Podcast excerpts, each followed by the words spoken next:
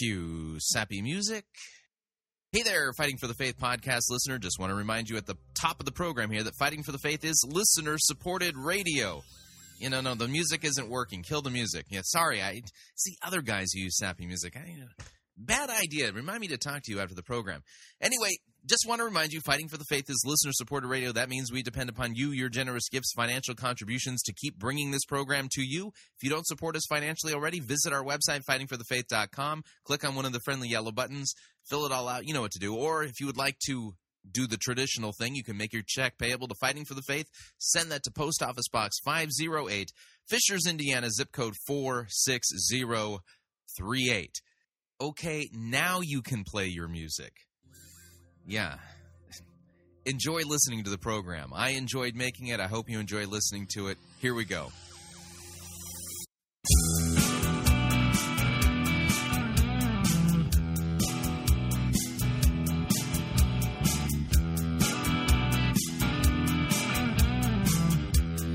It's time for another edition of Fighting for the Faith. Tuesday, September 4th, 2012. Mm-mm. Gotta admit, I enjoyed my holiday. like I unplugged. It was wonderful. Mm-mm.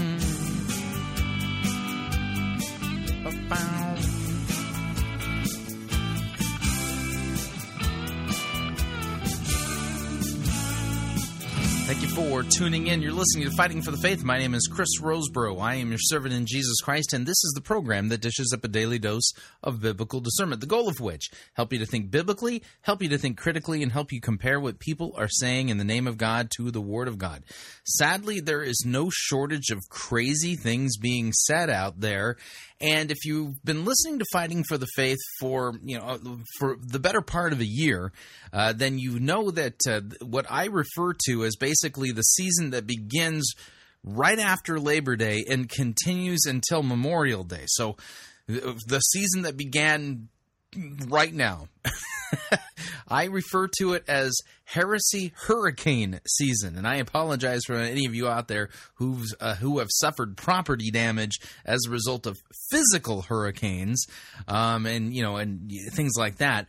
Um, but heresy hurricanes are far more dangerous than the weather type of uh, hurricanes. And what I mean by that is, is that heresy hurricanes are those windstorms of false doctrine that blow you hither and yon and eventually tip you over and throw you into hell. That's how bad and dangerous they are. Heresy hurricanes can do more than destroy your home or your your yard or the trees or you know cause flooding or things like that. Instead, uh, heresy hurricanes can land you actually in the lake of fire. And so, what I've noticed, especially with the seeker-driven mega church pastors, is that uh, th- you know this was like the beginning of football season for them. I mean, now that we've got through, uh, you know, now that we've gotten into the fall season officially, now with Labor Day in our rearview mirror, this is when they ramp up. And first up, first out of the chute for this year's Heresy Hurricane season, we've got a Category Five um, a heresy hurricane coming out of Charlotte, North Carolina, beginning today with the release of Stephen Furtick's brand new book entitled Greater. And uh, oh man, I'm uh, I'm already like halfway through this book, and let me describe it to you this way. Okay, this is a this is a protracted narcigesis of the story of the basically the biblical stories of Elijah of not Elijah Elisha. It's oh, it's absolutely patently miserable. And so, you know, you thought Sun Stand Still was bad? oh yeah. Greater is, is, is greater on the heresy hurricane scale than even Sun Stand Still was. And Sun Stand Still was a strong category 5. In fact, I'm thinking that, you know, the, the greater might be like, you know, beyond 5 like to a category 6. I didn't even know that category 6 heresy hurricanes existed. So, uh, we're going to spend a little bit of time today um, just starting to unpack the whole brand new book by Stephen Furtick because what is Stephen Furtick's major problem? is that he reads himself into every biblical story and he's got some crazy ideas as a result of that. He com- completely fails to notice that all of scripture is about Jesus. Now, this is this is not an opinion that I just concocted out of nowhere. This is actually Jesus's opinion uh, regarding the scriptures. You think back to Jesus' travel on the road to Emmaus. In fact, we had Tullian Tchividjian uh, do a fine job of pointing this out in uh, on Friday's edition of Fighting for the Faith.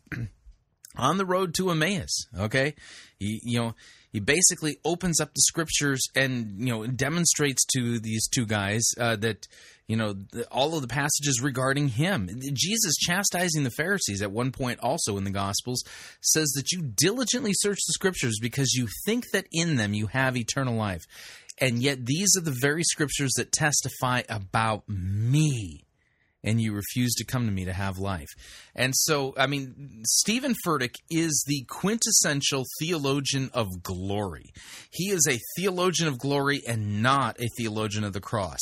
It's basically God exists to glorify you. And even though he uses language to the to the contrary, everything he says, uh, the result is is that it ends up glorifying you. The book begins with a false premise the the book then conti- oh it just and, and it just narcigetes the entire life of Elisha.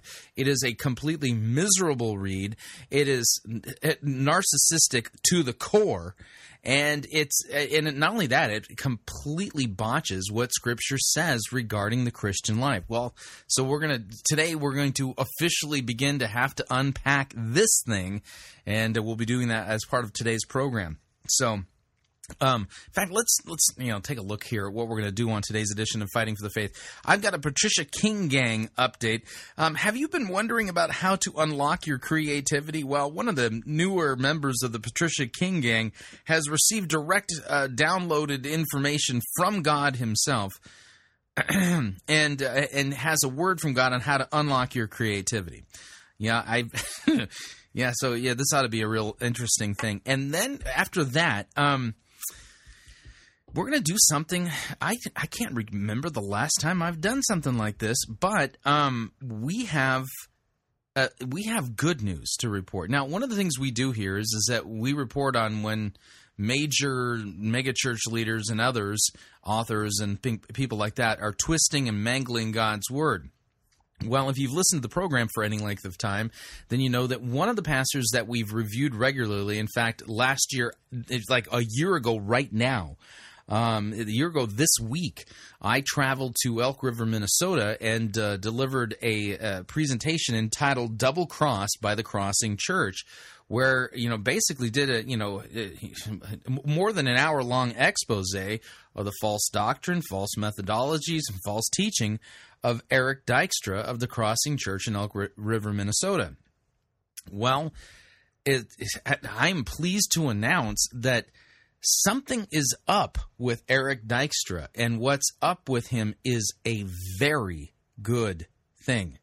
In fact, the, the last two sermons that he's preached, they are biblically solid uh, teaching on the proper distinction of law and gospel. Now, one of the things I've noticed is that Eric, for a few months now, has been retweeting um, the the uh, the the Twitter messages sent out by Tullian Tchividjian. So I know for a fact that uh, Eric Dykstra has you know come under the influence of uh, Tullian Tchividjian, and it may be the book uh, Jesus plus nothing equals everything, and that may be what's uh, what's the root of this. But I got to tell you this is that Eric Dykstra has done a 180 theologically. He's done a flat out 180 theologically, and it's breathtaking to watch, encouraging, and all of that. And so we're gonna sh- I'm gonna share with you just a sample of that, and then I'm going to encourage you all. In fact, I'll put my cards on the table to pray for Eric Dykstra.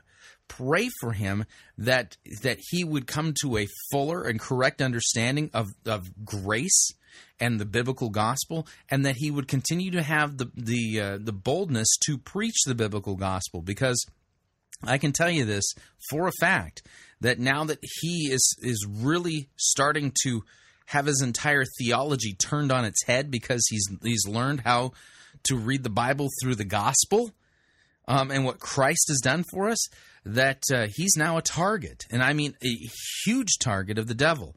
The devil does not like gospel preachers, and nor does the devil like it when uh, when pastor who, pastors whom he's had under his thumb are somehow whisked away by Christ and the gospel. And so, um, you know, what you're going to hear is absolutely fascinating, wonderful, and um, it's a, it's a it's a great development. So you know, I just wanted to pass that along to you. I'll give you more details here in a minute. We've got a brand new Max Holiday that we're going to be premiering today.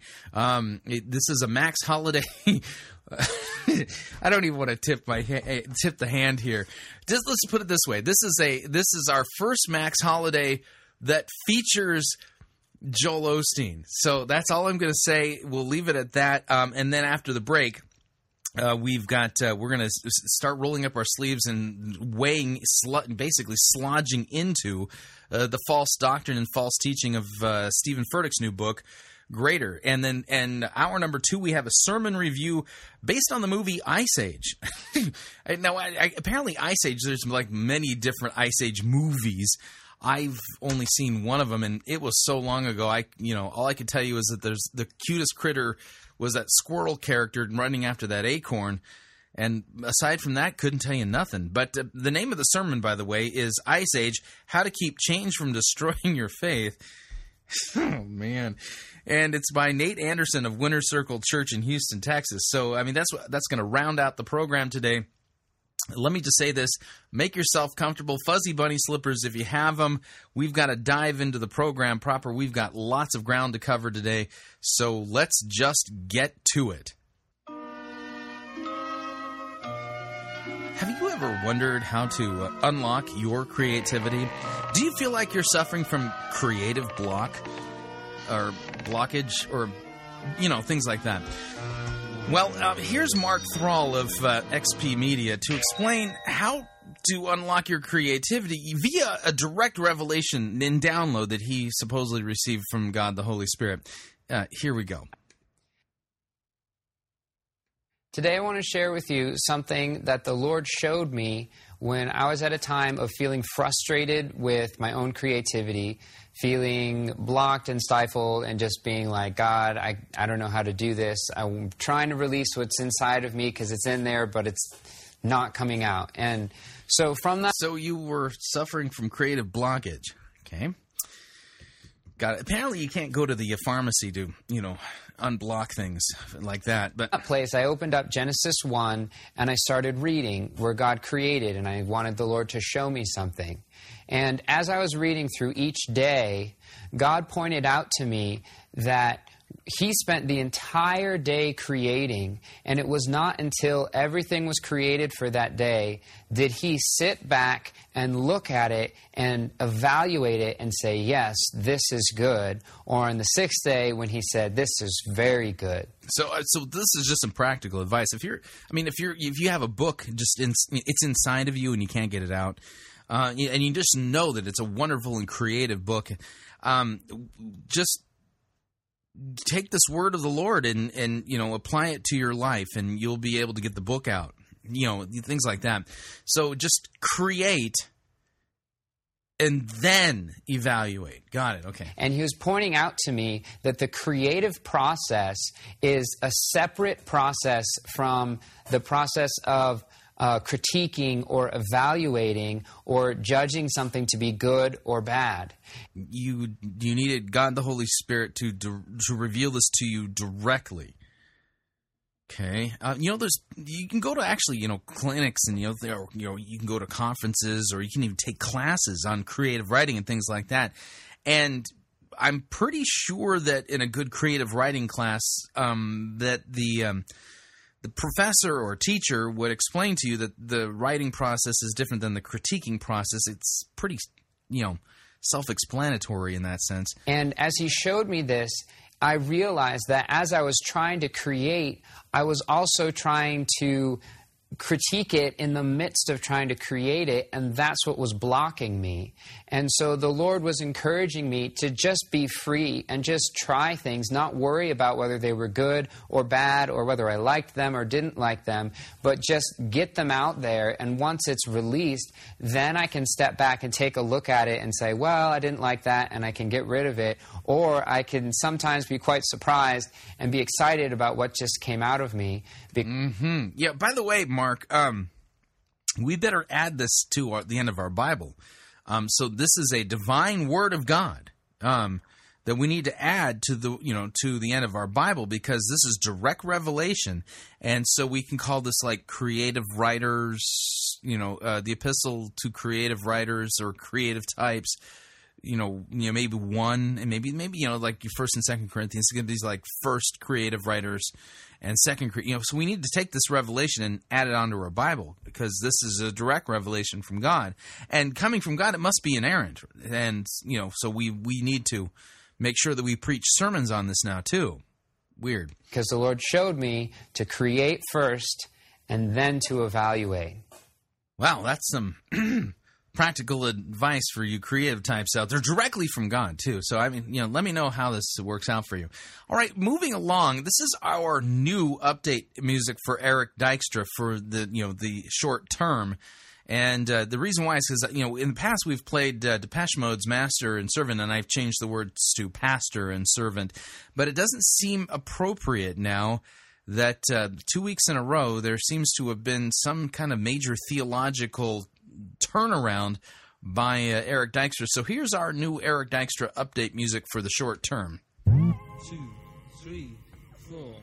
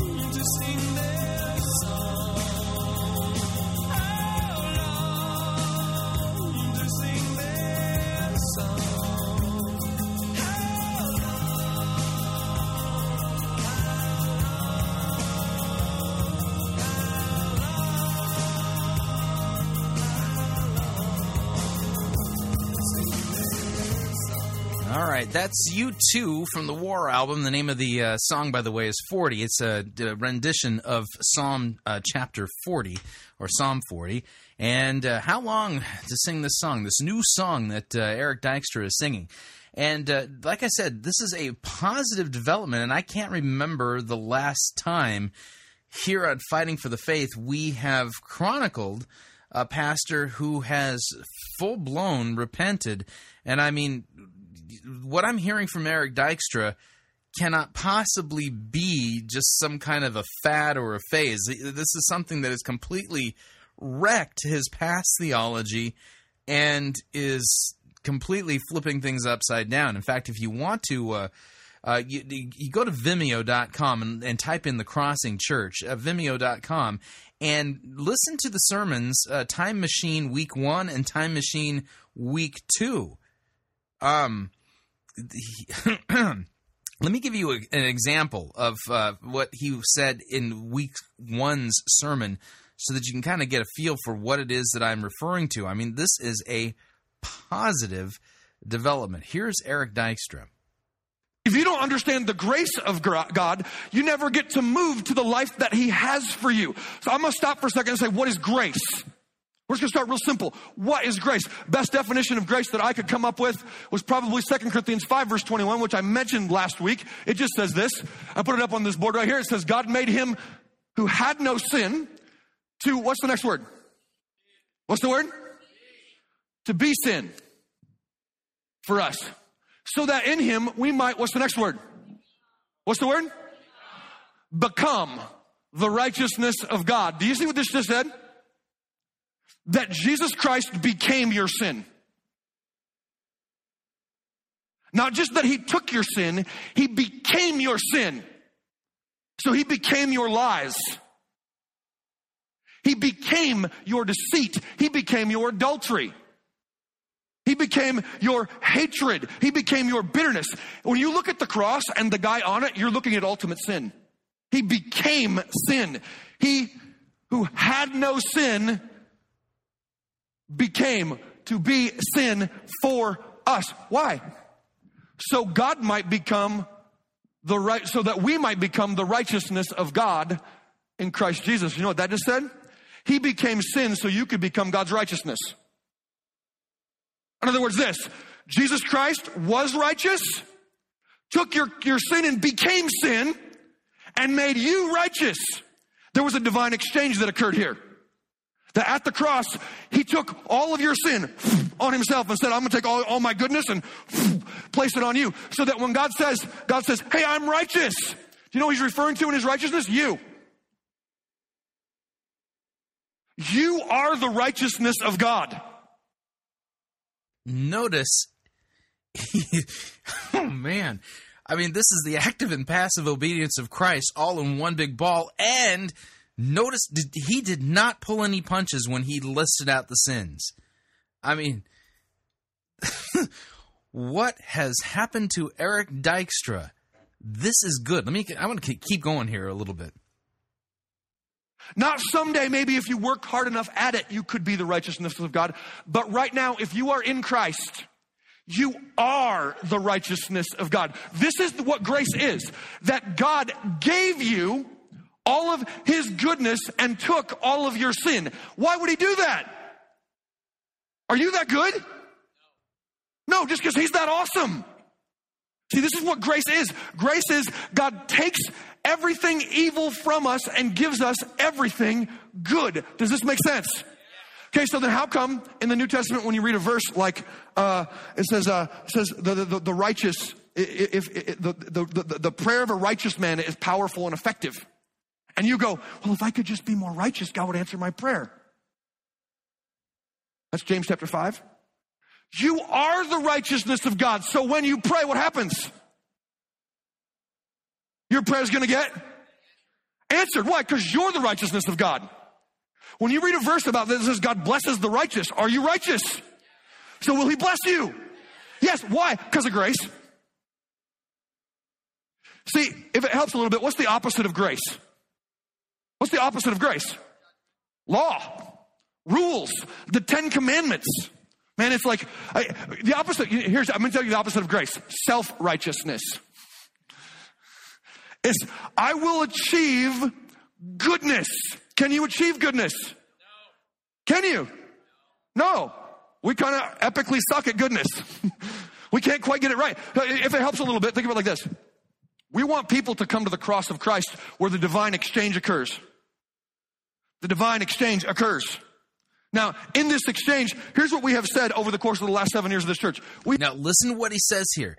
He's going to he, he's going to admit he was wrong. So he, the, he just said, over the course of the last seven years of this church, here's what we've done and he's going to say that it was wrong. Listen to this. You've said, you know what? Come to God because He wants to give you grace. He wants to forgive your sins. He wants to free your life. And so if you're in a negative five and you're like kind of an atheist and then you're a skeptic and then you're not sure what you think of, you're agnostic and then like maybe and like, oh, you know, what, Jesus is awesome. I think I want to follow Jesus. And then you get baptized and it's awesome. And we gave you grace on the front end. Woohoo! And then once you became Christian, we said, you better get to work for your blessing. now, notice he said we. He didn't say them. He's confessing what he has done for seven years. Let me ask you a question. If you are the righteousness of God, can you work for a blessing? You just get blessed. Because blessings cannot be achieved.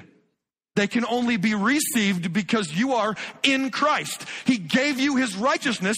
So literally, you can't work to make God bless you more. There's There goes the heavenly blessing gnome. Serious. This is a complete theological 180. nothing you can do to make God want to bless you more. He just wants to bless you exactly as you are. Because you are the righteousness of God in Christ Jesus. Say, I am God's righteousness. What if that made sense to your head for a second? That literally, when God's going, you know how awesome I am? Look at them. Oh. But you don't understand. No, no, I gave you my righteousness. You're all good.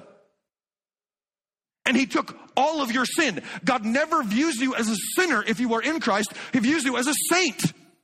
Is this making sense for a second? Now, if this is all true, then you need to have a good understanding of what law and grace means. And that's the conversation I want to have for just a second. What's the opposite of grace? It would be law. People are drawn to Jesus because of his amazing grace.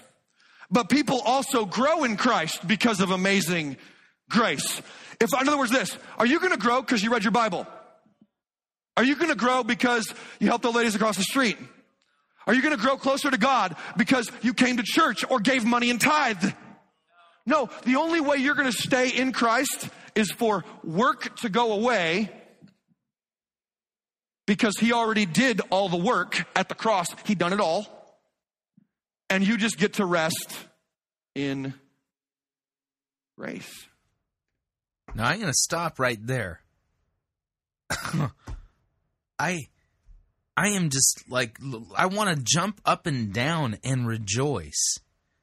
Something amazingly great has happened to Eric Dykstra.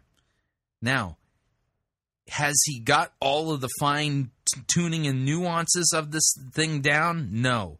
And properly distinguishing law and gospel is probably the most difficult task any pastor or theologian will engage in. And I'll tell you this the rough cuts on this are spot on. And this is something worth watching and praying for. So here's what I'm what I'm asking you all to do. Every listener to Fighting for the Faith, stop. Take a moment and pray for Eric Dykstra. Something good is happening here. Pray that God would continue to push him and farther into his understanding of properly distinguishing law and gospel, and pray that this understanding affects and wrecks every facet of his theology and ecclesiology, and pray that God would protect him from the fiery darts and temptations of the evil one and from the from the attacks that he's going to receive eh, as a result of preaching this gospel. This is an amazing thing that is happening here and let's pray for his protection and pray for continued growth in understanding and what God has revealed here in properly understanding law and gospel. Fascinating, fascinating to watch.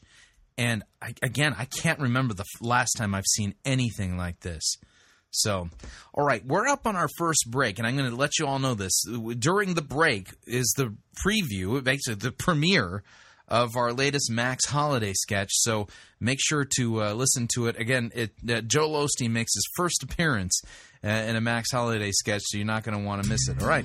If you'd like to email me regarding anything you've heard on this edition or any previous editions of Fighting for the Faith, you can do so. My email address, talkback at fightingforthefaith.com, or you can ask to be my friend on Facebook. It's facebook.com forward slash pirate Christian, or you can follow me on Twitter. My name there, at pirate Christian. We will be right back.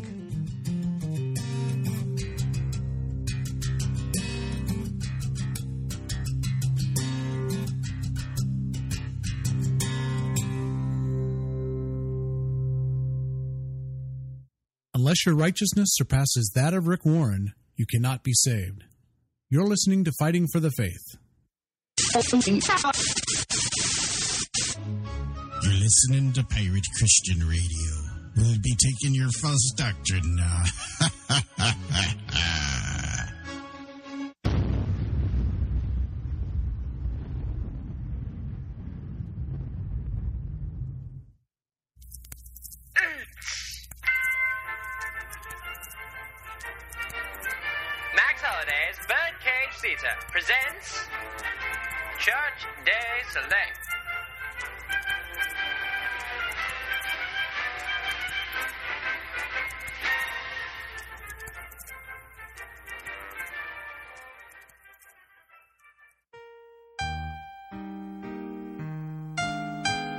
Hello, my name is Joe Losine, and I want to tell you about my latest book. Every day is Friday. I really don't know why I wrote this one though. I was trying to come up with some ideas, and it turns out I don't have any. So that's when I started thinking of things people really liked. I was thinking of all sorts of stuff, but none of the things I was thinking were really working. My first title was Every Day is Marshmallow Covered Rainbows, but my mama told me it stunk. And then I had one of those ideas because somebody on the TV said they like Friday. I mean, what's not to like about Friday? There's a party every night. If your boss isn't all strict and stuff, you can be casual at work. And they's always having that 25 cent wing night down at Bubba Wings on Tuesdays. Turns out there are some people who don't seem to like the whole everyday is Friday thing and have made some not so nice remarks. They keep on saying things like, but Saturday is so much better. With every day being Friday, I don't ever get to sleep in or have a day off. Well, we here at Lakewood have a name for these kinds of people, and they are closed minded haters. Hey, that's my line! Uh, security, get this crazy person out of here. I'll show you who's crazy!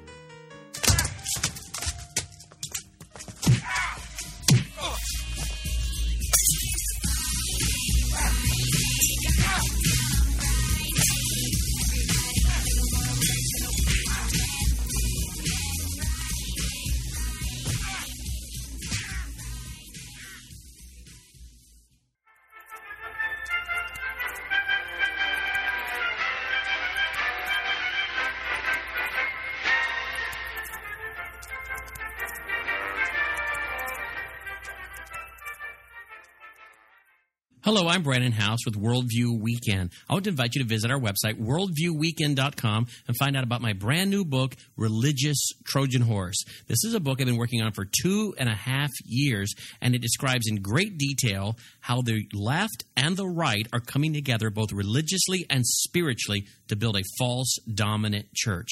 You can find all the details at worldviewweekend.com. Again, it's Religious Trojan Horse. It's 500 pages, over 600 footnotes. Now, while you're at worldviewweekend.com, I'd like you also to check out our Situation Room. You can have access to over $8,000 in biblical worldview weekend resources, including over 1,400 MP3s of my daily radio show and biblical worldview weekend keynote presentations. You can also watch about 150 of our worldview weekend DVDs on demand as a member of the Situation Room. Full details for that are at situationroom.net. Situationroom.net. You can also visit our website and find out about our free biblical worldview weekend rallies held all over the country. All the details are at worldviewweekend.com.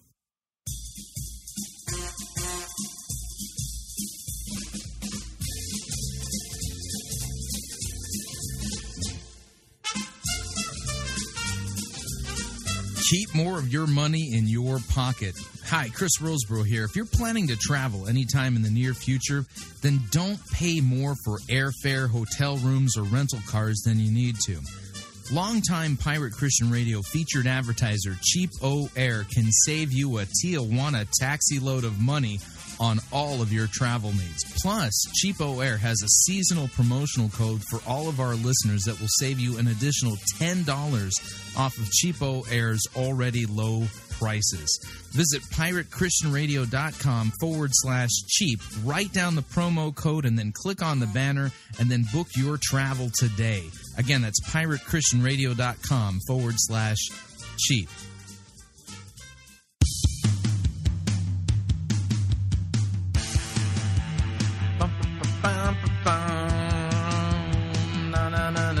All right, we're back.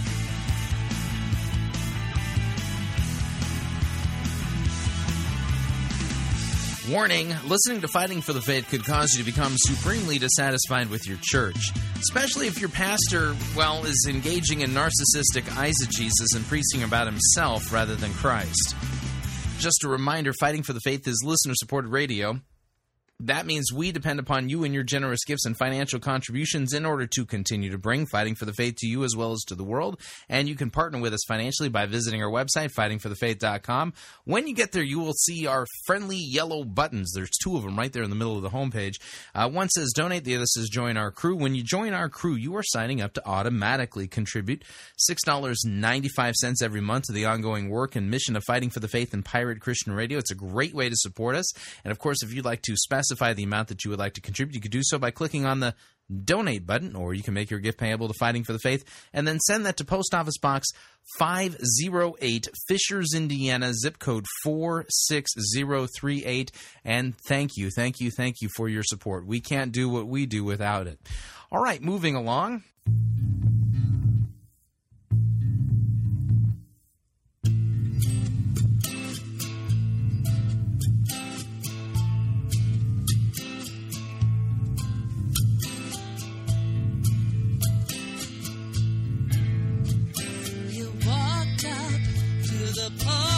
For a Stephen Furtick update.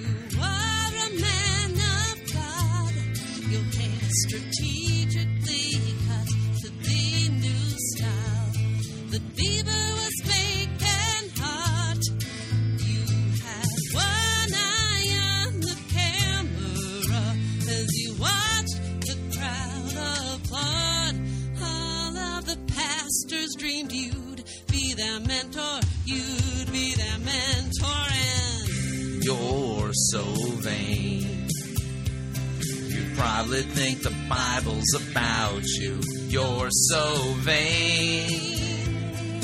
But you think the Bible's about you, don't you? Don't you?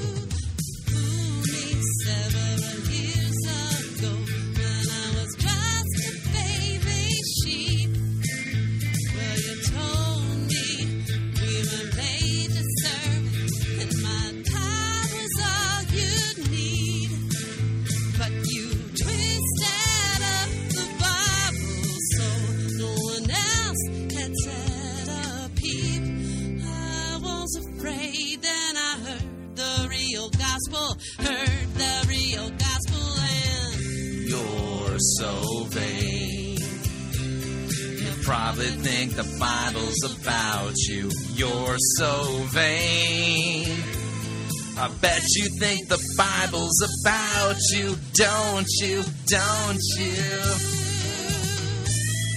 Now, I bet when you woke up this morning, you had no idea that today was Greater Day. Yeah. Yeah, Stephen Furtick's brand new book, Greater, just hit the bookshelves today. You can buy it at Amazon.com. Download it for your Kindle like I did.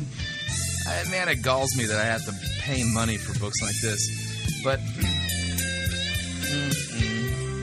let me uh, kill the music. Mm. Yeah, all right. So, uh, yeah, so today's Greater Day. Now, to give you just a flavor of what this book is about, I'm going to turn you over to Stephen Furtick. Now, we're going to listen to a few things today. I'm going to actually quote from chapter one so that you get the, major premise of the book.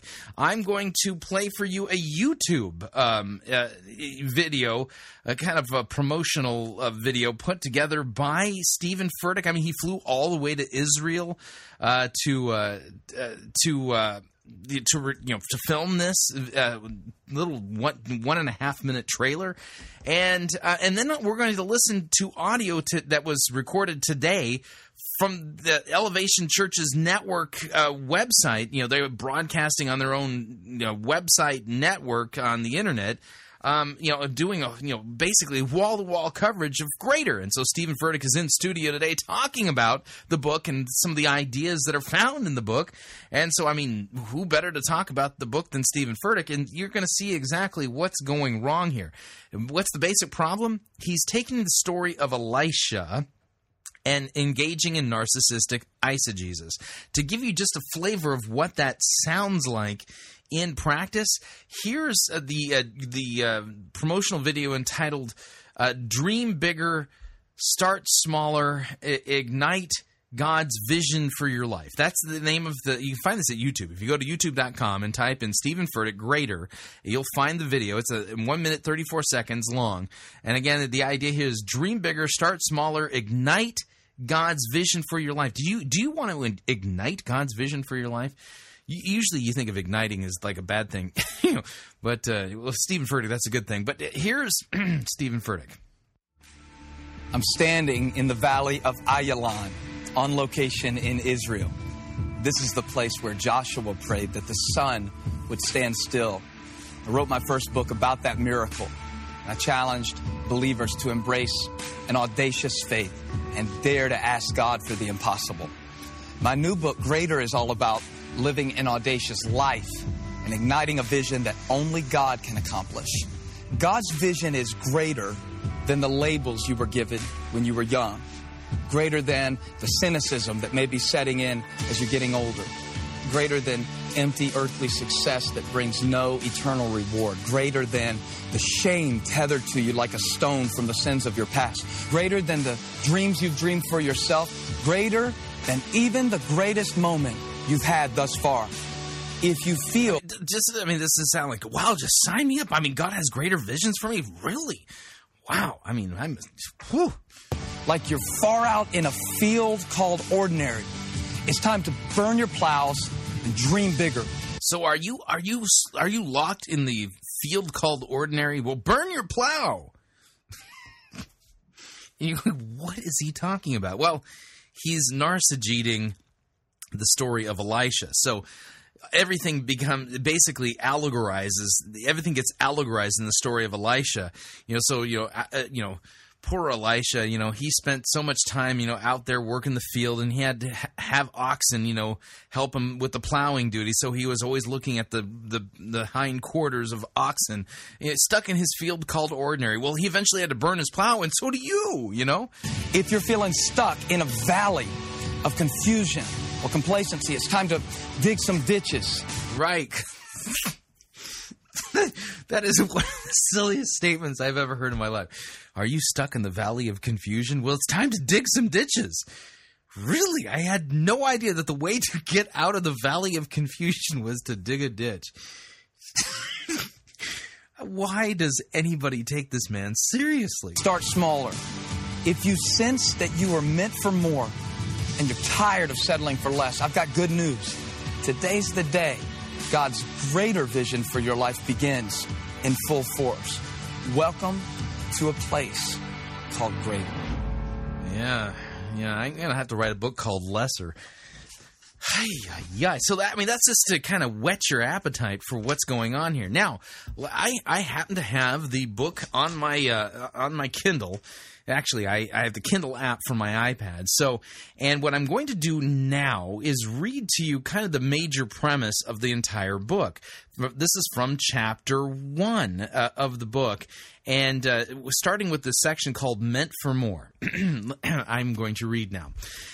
I'm meeting more and more believers who are unsatisfied with the kind of Christians they're becoming and the version of the Christian life they're experiencing.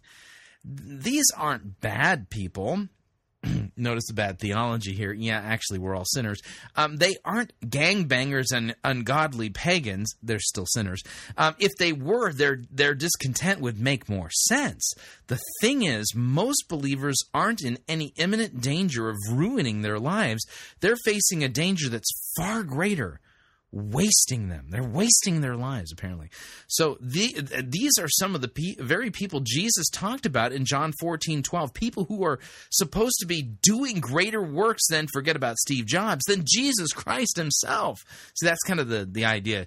John 14, 12, taken out of context, um, basically sets the premise here and it ignores all the other passages of scripture that tell us what a good work is. And by the way, um, it's not as if God in His Word doesn't tell you what a good work is or what to expect of the Christian life. Okay, if you want to know what a good work is, I mean, Paul in, Th- in First Thessalonians says, "Work quietly with your hands, making enough money to support yourself and your family, and a little bit extra to take care of those in need." That's an example of what God wills for you to do. Uh, husbands, love your wives. Uh, wives, uh, respect and uh, your husbands. Children, obey your parents.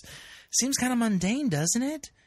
Well, see, that's that's the thing is that the very thing that we are all called to do, to love God and serve our neighbors in our vocation, well, this is what uh, Stephen Furtick basically says is the ordinary and the mundane and the thing that's not good. So he continues. These are some of the very people Jesus talked about in John 14, people who are supposed to be doing greater works than Jesus Christ himself. Yet it's not happening. For most of us, the experience of our daily lives is a far cry from the greater works Jesus talked about in John 14 12. By the way, we'll get to this in another episode of Fighting for the Faith.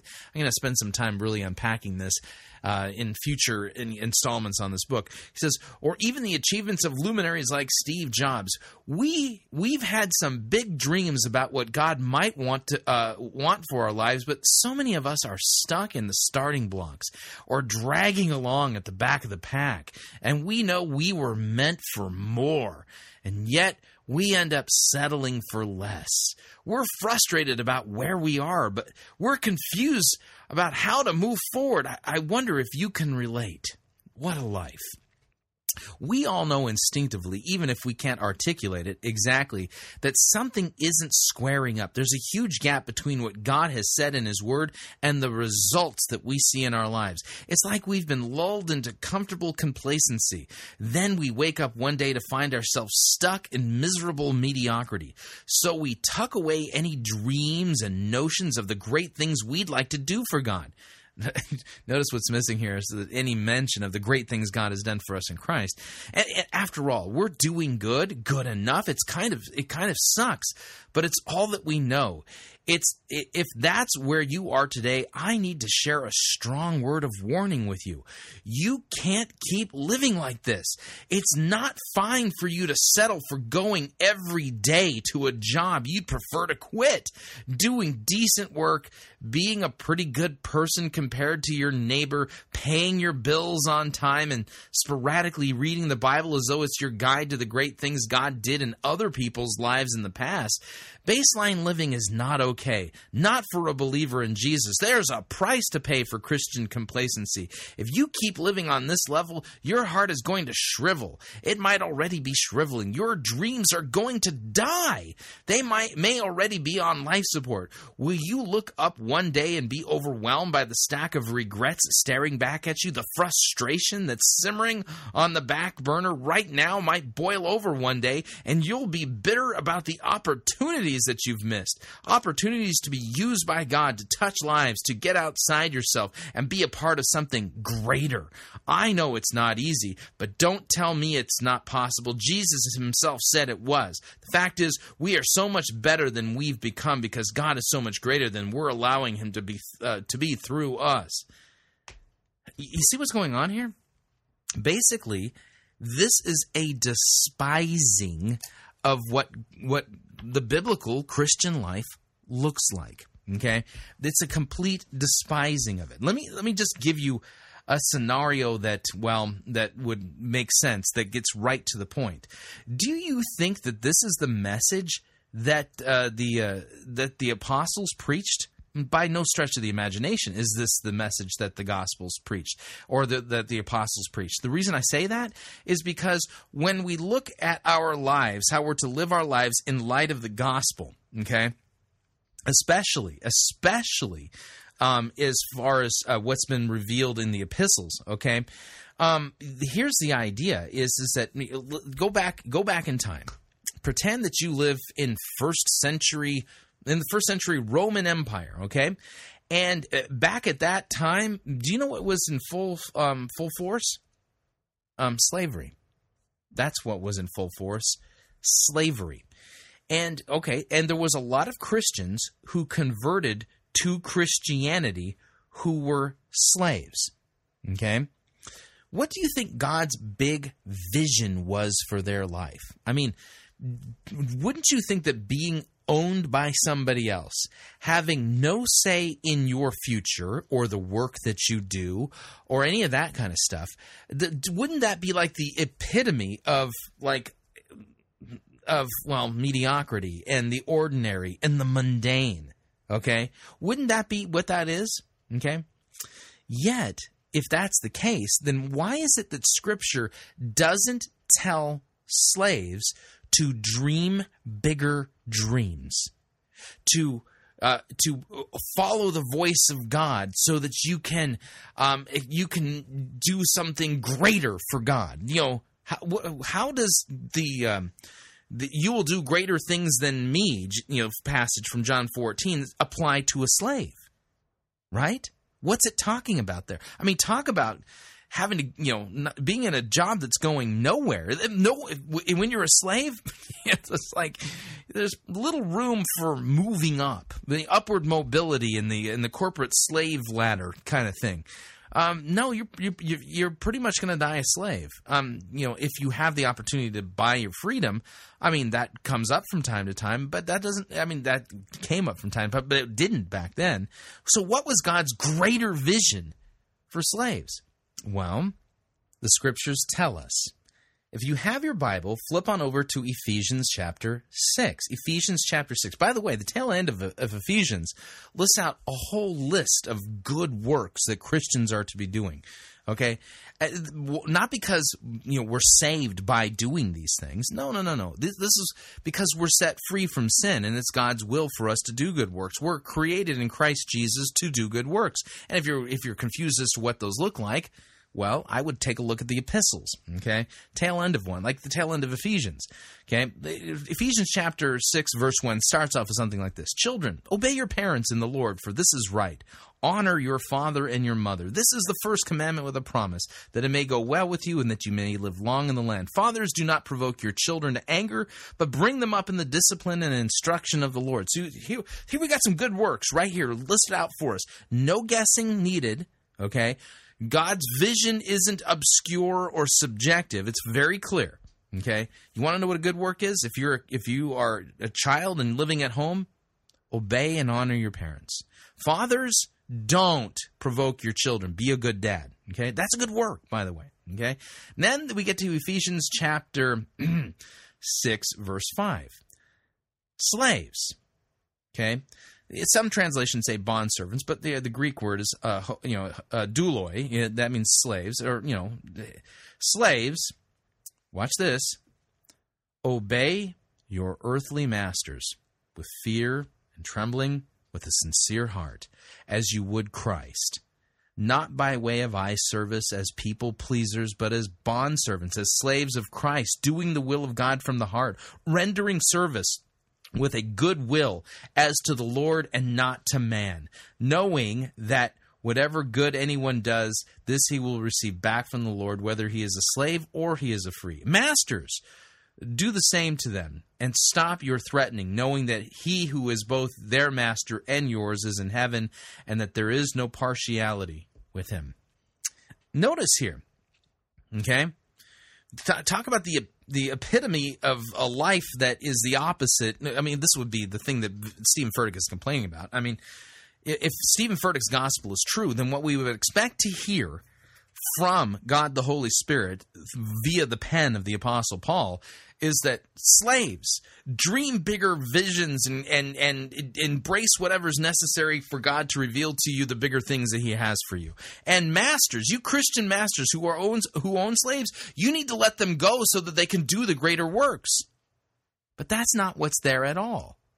So there's something, well, way, way, way off with the whole premise of the book. And that is this is that Stephen Furtick is basically planting the seeds of rebellion against the good works that God has revealed in his word in this book, greater. How is he doing it? By basically saying to the person, yeah, listen, you're not satisfied with your work? Well, pursue this vision, this subjective vision that God's supposed to reveal to you directly into your heart because you know that you are meant for something better than this. I mean, are you sick and tired of, you know, changing poopy diapers, of basically you know cleaning out snotty noses and kissing boo-boos and and making dinner for your husband and for your family. Oh man. And don't you realize you were made for something more than this? Well you need to embrace and ignite God's bigger vision for you because you, you Christ says that you're going to do greater things than Jesus himself. So I mean and you know Jesus wasn't bogged down with you know changing poopy diapers and things like that. I mean, you so you got are you sick and tired of getting in your car and driving to work every day and li- and working in the cubicle maze? Do- uh, Don't you just hate that? Oh yeah, you you're made for something bigger than that.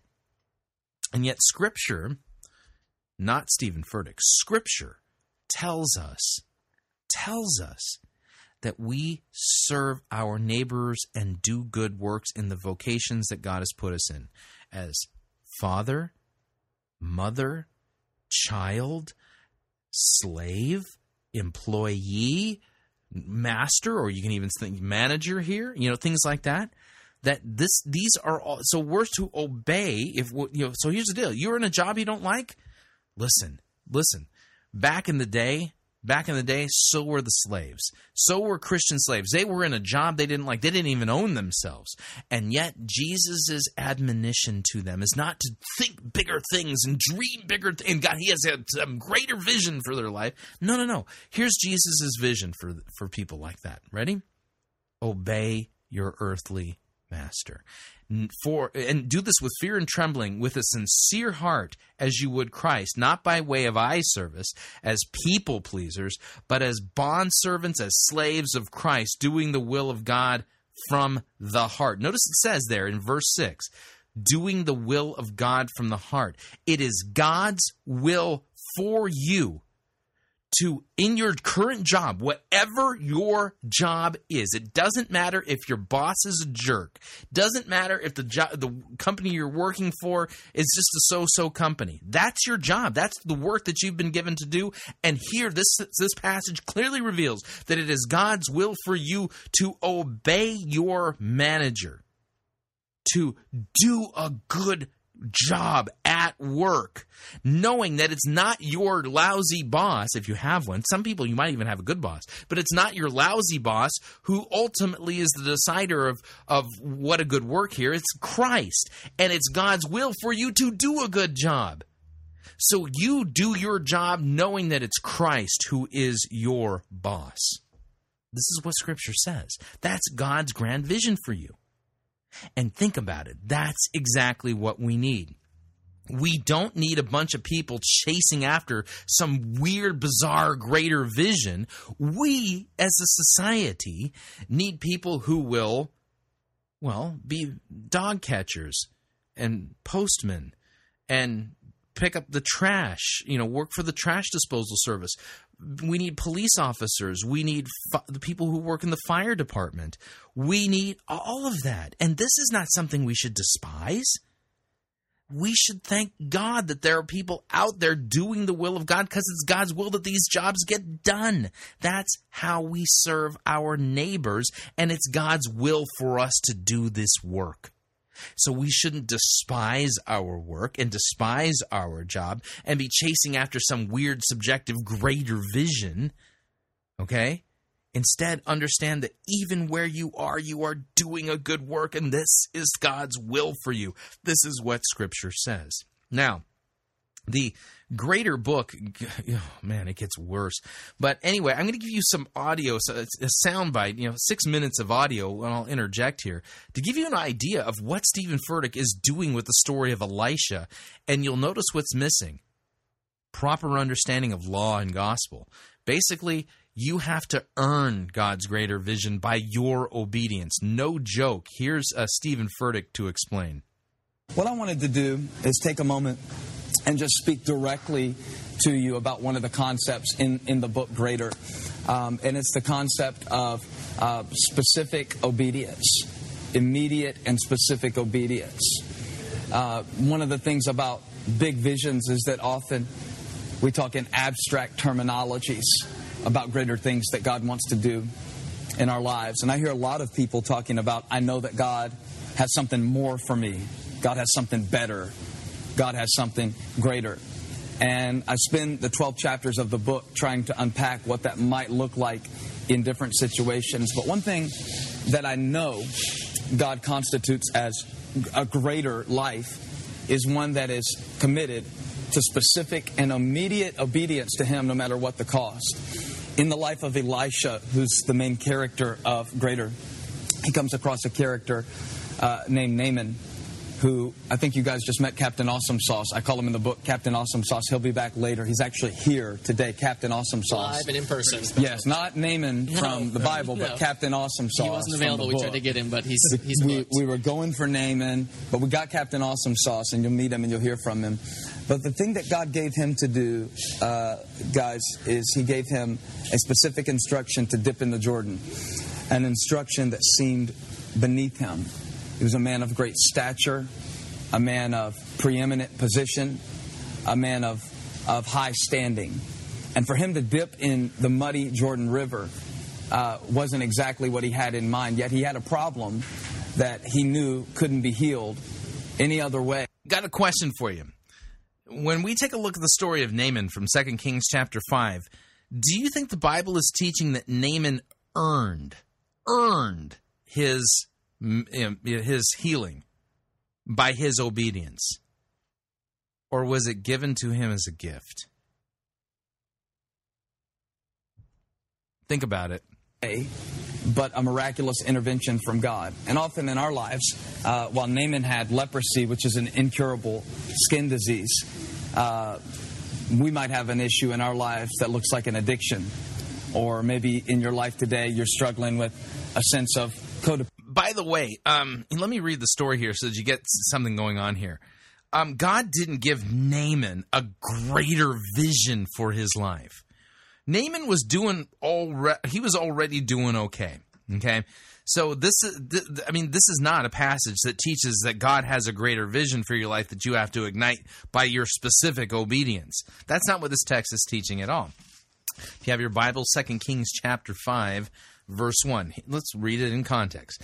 Naaman, the commander of the army of the kings of Syria, was a great man with his master in high favor because by him, notice this, he's a pagan, by him the Lord had given victory to Syria. so even though he was a pagan and didn't believe in Yahweh, um, God used him as the instrument to give victory to Syria. Who's in charge of kings and nations? Ah, the sovereign Lord is, huh? So he was a, man, um, a mighty man of valor, uh, but he was a leper. Okay, so already here's the deal. Do, is Naaman's problem that he's just not experiencing greater in his life? Hardly. Okay. Sounds like his life's pretty great, except for the whole leprosy thing. Okay. Now the Syrians on on one of their raids had carried off a little girl from the land of Israel, and she worked in the service of Naaman's wife. Notice she's a slave, right? She said to her mistress, "Oh, would that my lord were with the prophet who is in Samaria." Okay?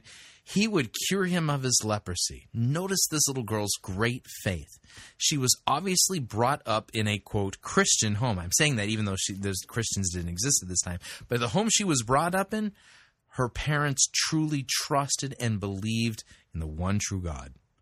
And so, even though she's carried off into slavery, no, I mean, if you're going to go with, if you're going to turn this story into something about being greater, you know, some grander vision, shouldn't we be looking at this poor little Israelite girl who is a believer in the one true God? She already is a believer. And shouldn't we be looking to her life going, oh, if only God has a grander vision for her life? She's this poor little girl. She's stuck in slavery. I mean, if, if the message of the gospel is all about a greater vision for your life, then surely we should be seeing this little girl, um, well, you know, being somehow set free from slavery and experiencing a grander vision. But that's not what's going on in this text at all. Those are items that are so foreign to this text, it doesn't make any sense to even bring them up. Just let the text speak for itself. So she has this great faith in the one true God, and she truly believes because she had heard of the prophet. She truly believes that God, Yahweh, can heal Naaman, right? All right. So, um, oh, would that my Lord were with the prophet who is in Samaria, he would cure him of his leprosy. So Naaman went in and told his Lord, Thus and so spoke the girl from the land of Israel. And the king of Syria said, Go now, and I will send the letter to the king of Israel. So he went, taking with him ten talents of silver, six thousand shekels of gold, ten changes of clothing, and he brought the letter to the king of Israel, which read, when this letter reaches you, know that I have sent to you Naaman, my servant, so that you may cure him of his leprosy. Now, Na- Naaman's a Syrian pagan, okay? He is not a believer in the one true God. And when the king of Israel read the letter, he tore his clothes and said, Am I God to kill and to make alive? And this man sends word to me to cure a man of leprosy? Only consider and see how he's seeking a quarrel with me. So the, idea that at this point, the king of Samaria is basically thinking, "Oh no, they're doing this as a pretense so that they can start a war with me." Right? That's the idea. So, but when Elisha, the man of God, heard that the king of Israel had torn his clothes, he said to the king, saying, Why have you torn your clothes?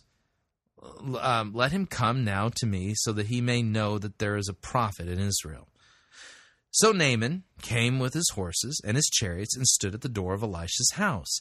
And Elisha sent a messenger to him, saying, Go and wash in the Jordan seven times, and your flesh shall be restored, and you shall be clean.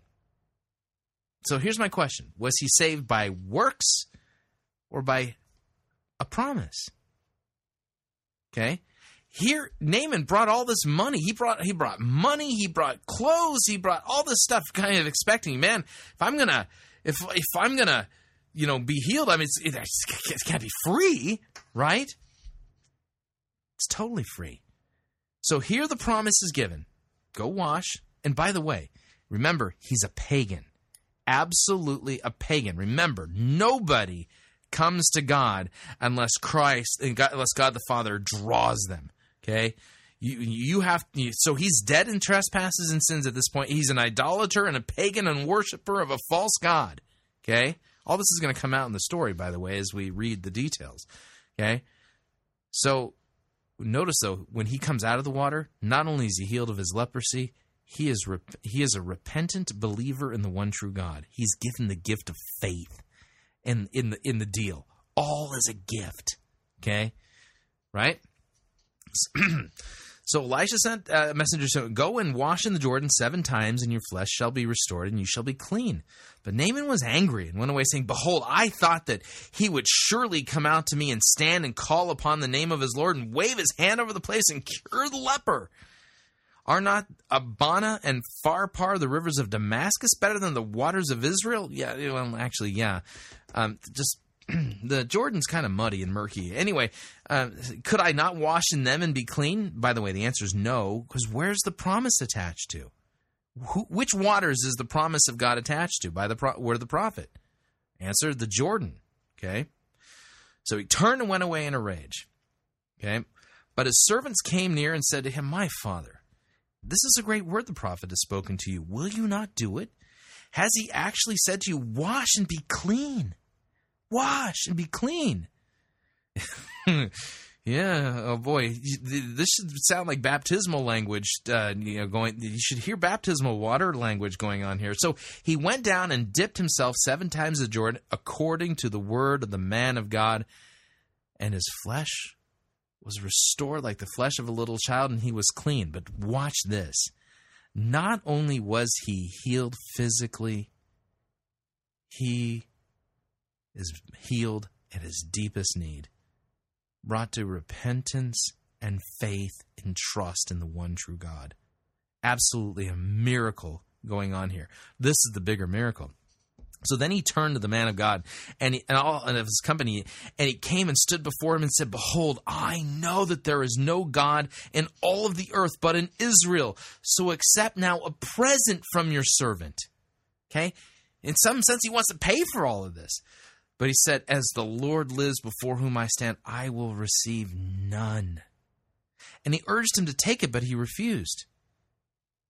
God's gifts, his promises, cannot be bought. They're all given for free. Here he wants to pay for it in some sense, and it's all a gift. All a gift. This is all gospel, right? And then Naaman said, If not, well, then please let there be given to your servant two mule loads of earth.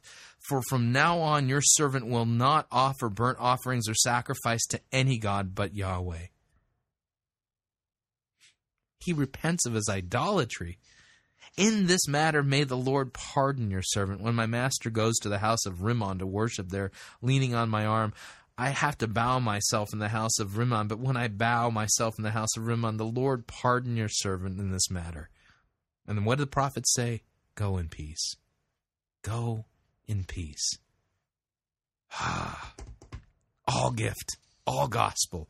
It's all good, right? That's what this is all about.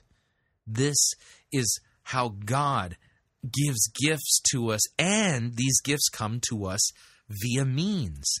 Okay? They come to us via means. You know, standard way in which the gift of salvation comes to us, the means of the preaching of the good news of Christ. Faith comes by hearing, hearing by the word of Christ, right? But see here, he's brought to repentance and faith in the waters of the Jordan River. Amazing, amazing story. All gospel, all gift. And what does Stephen Furtick turn this into? Nothing but law. And this story has nothing to do with you receiving or igniting a grander vision from God for your life. But let me back up the audio. Here's Stephen Furtick again. couldn't be healed any other way but a miraculous intervention from God. And often in our lives, uh, while Naaman had leprosy, which is an incurable skin disease, uh, we might have an issue in our lives that looks like an addiction. Or maybe in your life today, you're struggling with a sense of codependency in a relationship. Uh, there's those external things like addiction and uh, and relational volatility that people can see. Then there's the insidious stuff that's not so easy to see. And Naaman's problem, more than his leprosy, was that he was eaten alive with pride. And one of the enemies to the greater life is when you become too great for your own good in your own eyes. You know, Hmm. Okay, weird. you know, John the Baptist was famous for saying in John 3:30, "He must become greater, I must become less." And the heart of this book isn't to teach us how to become great in our own eyes. The first step to realizing that you have greater potential inside of you is realizing that you don't have greatness inside of you apart from the power of God working through you. I got a question. Um, where is all this potential inside of Naaman mentioned in this text? I didn't see any greater potential in Naaman. Why is it that you're telling the story in that way? It's a misuse of that text. And so, through immediate obedience to whatever God is saying to you in any given moment, the potential for greater things is born. And I bring it up because I know there may be somebody today who's tu- And he's talking about specific, subjective, direct revelation from God. tuning into this, and maybe you'll buy the book, maybe you won't, doesn't matter. What matters is that you specifically obey what God is calling you to in this season of your life. For some of you, that, that may mean uh, giving forgiveness to someone who hasn't earned it. For some of you, Giving, listen to that phrase giving forgiveness to somebody who hasn't earned it. Wow. How do you earn forgiveness? Isn't that the whole point of forgiveness? Is that forgiveness is given and granted not because somebody has earned it. Did you earn God's forgiveness of your sins? Man, this shows Stephen Furtick has no clue what the biblical gospel is, nor does he understand the proper distinction of law and gospel. Whoa. You that may mean giving encouragement to someone who you had given up on.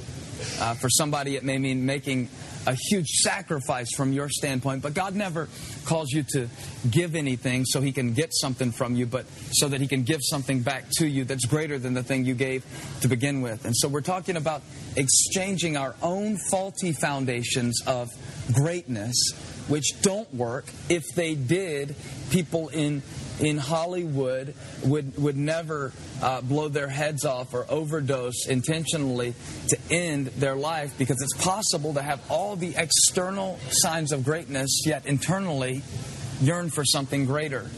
It's also possible, on the other hand, to have a problem that you think is so big and so far beyond God's reach that you miss the simple step He's calling you to take toward the place where He wants you to be. And so today we're praying not only Talk about a misapplication and twisting of 2 Kings chapter 5, and narcissistically at that. Uh, you get this book and, and, and encounter the message of, of greater as a whole, but that you would listen to the voice of God, small as it may seem, to do something that He's calling you to do. why don't you point them to what God has revealed in His Word? Slaves, obey your masters. Yeah, you bring that verse to bear, and all of a sudden, this whole book just blows apart because it's not a biblical teaching you find in this in the book. Greater, you find a twisting of God's word that focuses you on you. do specifically that may not seem important from where you are right now, but it, it's usually the case that God's greater purpose is hidden in a simple instruction that I may be overlooking right now in my life. God's greater purpose may be hidden in a simple instruction. God may unlock. This is a formula for chasing your subjective spiritual tail. Go back to the Word of God. If you want to know what God's will for you is, script, all Scripture is God breathed, all of it, and is profitable for teaching, correcting, rebuking, and training in righteousness. And by the way, the Scriptures, this is, I'm quoting to you a passage of Scripture, so that the man of God may be fully equipped, thoroughly equipped for every good work. You don't need to chase your subjective tail. Get into the Word of God, and it'll objectively teach you what a good work is. unlock something greater in my life through something that seems lesser to me. And so really today we want to we want to help you, resource you, train you to learn how to recognize those moments where God's calling you to dip in the Jordan, to put aside your God is not calling you to dip in the Jordan. pride and to do something. Maybe God's calling somebody to And the story of Naaman is not about Naaman receiving a greater vision for his life. to go on a fast. Maybe God's calling somebody to, uh, I don't know, like share your faith with somebody that you work with. How, how do we get past the place of our own pride in order to lay it down and embrace the greater things God has for us? You know, Naaman. Well, the number one, by repenting of these false notions and believing what God has revealed in His Word, rather than chasing after these subjective ideas. Naaman was healed of his leprosy. He wasn't healed because of some great thing that he did, but because of a simple instruction that he obeyed. No, he was healed because of the promise of the Word of God. It was all gift. He tried to buy it, and it couldn't be bought. because of a humility that was birthed in his heart that led to his healing. If you need something great from God today, the greatest way that you can receive a great miracle from God is to acknowledge the fact that, that you're anything but good apart from him. But Christ in you, if you if you'll receive his instruction by faith, has the potential to take something that seems like just a seed, just a thought, just a word, just an action, just a step, and turn it into something miraculous. And yet, the Bible doesn't teach this because the story of Naaman is not about Naaman receiving God's greater vision for his life and igniting it or whatever. It- it- nothing of the sort. So that's the latest uh, narcissism, narcissistic eisegesis by uh, Stephen Furtick. And so the greater book is absolutely as miserable and more miserable than this the um, his book Sun Stands Still. Again, I think we all need to take up an offering and chip in and offer to pay for basic hermeneutics 101. Apparently, he didn't pay attention when he was at uh, Southern Theological Seminary during his hermeneutics class, and you know, uh, I'm sure his prophets, his profs or his professors warned him about uh, about eisegesis and reading yourself into. The, I'm sure that at Southern they don't teach you to to read the Bible this way. So he needs to go back to remedial, remedial hermeneutics on the seminary level before he starts writing or preaching again. Good night. All right, we are up on our second break. If you'd like to email me regarding anything you've heard on this edition or any previous editions of Fighting for the Faith, you can do so. My email address, talkback at fightingforthefaith.com, or you can ask to be my friend on Facebook. It's facebook.com forward slash pirate Christian, or you can follow me on Twitter. My name there, at pirate Christian. We'll be right back. Sermon review on the other side of this break.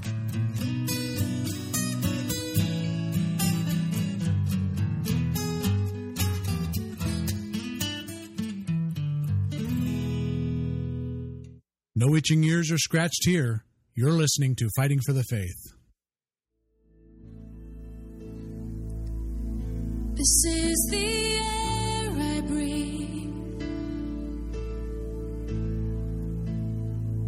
This is the air I breathe.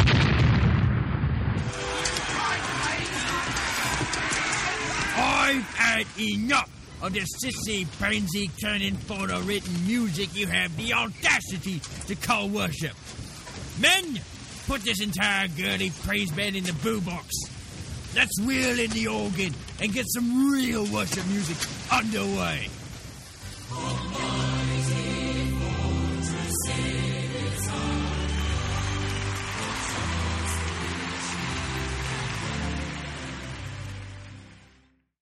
Ye be listening to Pirate Christian Radio.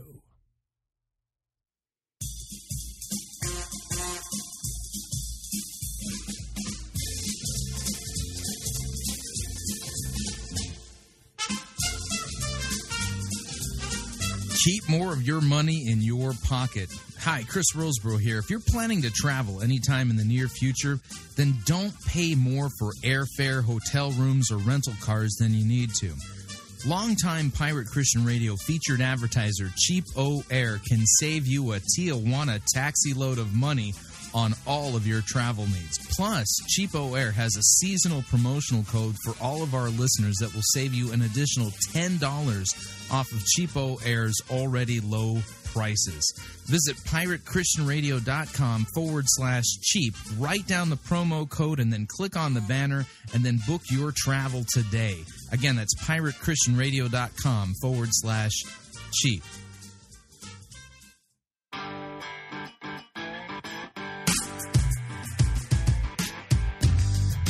Okay, we're back. Hour number two of Fighting for the Faith sermon review time.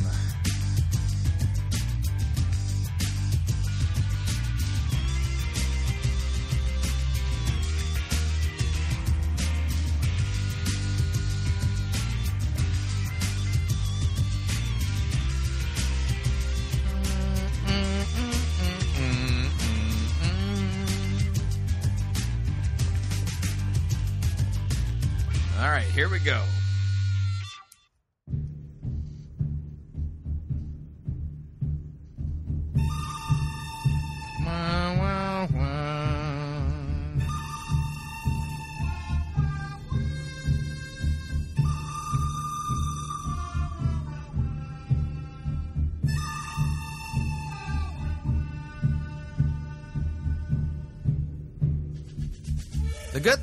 Ugly. We review it all here at Fighting for the Faith. We're equal opportunity sermon reviewing service.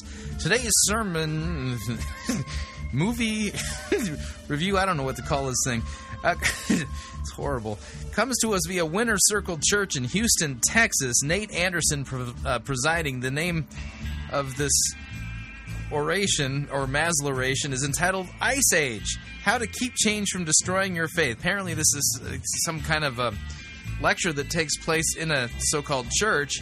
Um, based upon one of the Ice Age movies. Not sure which, but anyway, see if any of this makes any biblical sense to you. I don't even know what to do with this. it's just unbelievable that this is what passes for Christian preaching nowadays. It's not as if God didn't leave a book for us to for you know to be preaching from and, and give instructions to pastors that they should be preaching from that book. But anyway, so without any further ado, let me kill the music. Uh, here is Nate Anderson and his sermon Ice Age How to Keep Change from Destroying Your Faith. Here we go. There's a lot of cool things in, in themes kind of mixed into this uh, that, that are good. So here- here's what happened, and this is what happens sometimes uh, when change comes that's unexpected or we don't want. You know, uh, it, it can overwhelm us. It can catch us off guard. But, you know, so they're on a piece of ice that just kind of breaks off and, and they're floating and screaming back to their family, hey, you know, meet us, meet us down. We'll, we'll get to the bridge down there, meet us down there. And, and, and they've got a plan to get back. Okay, I, 29 seconds into this, I, I know I'm going to lose it during the sermon. I could just feel it coming. But I just want to remind you all that the the Ice Age movies uh, whichever one this is from, I don't know. Um, none of this is in the Bible. None of it, like at all. Okay, just want to make sure we got that clear. They've got a plan to get back. And then what happens is suddenly a, a bunch more of the continent comes down and it creates this big wave and it shoots them out to sea. And uh, now they're thinking, how are we going to get back? This is going to take longer than we thought. And, and then from there, they go right into a storm, which is kind of where that clip picks up. And, and they're in the storm and they're getting tossed, you know, to everywhere. And, and, and, and they, they finally think they get through the storm. And you saw that twister. It wasn't a hurricane and it wasn't a tornado. I don't know what it was, but took them up. A water spout? And then dropped them. And uh, they finally they finally felt like they got through. And then the next thing you know, pirates come. And, and sometimes when when change comes, and, and, look, this can be change that, that we couldn't do anything about. Sometimes change comes because uh, you know we, we make a decision that brings the change on. But whether we're behind it or someone else is behind it, you know. what apparently is the the uh, the biblical doctrine that's being taught here? I have no clue. What's the problem that this doctrine is supposed to be addressed? Uh, change comes in our lives. No, really? I had no idea. I mean, serious. I mean, I here I thought I was still in high school. You know. Now, when change that we don't want or expect comes, sometimes uh, you know we, we feel like we just keep getting taken further and further and further from the place that we want to be. Or a lot of times we feel like we're, we're taking further and further from where we were. Have you ever felt that? Where you just you wanted to get back to that place? You know, I was there at one point. It was it was great. It was what I wanted. You know, uh, whether it was just great with your family, or whether things were great with your business or your finances, or whether things were great spiritually. But you know, change happened, and then more change happened, and then it just kind of steamrolled. You know, I mean, this this roller coaster takes you further and further from the place where you want to be, and all you can think of is, I wish I could get back to that place. Uh oh, I feel a gratuitous fighting for the faith musical interlude coming on.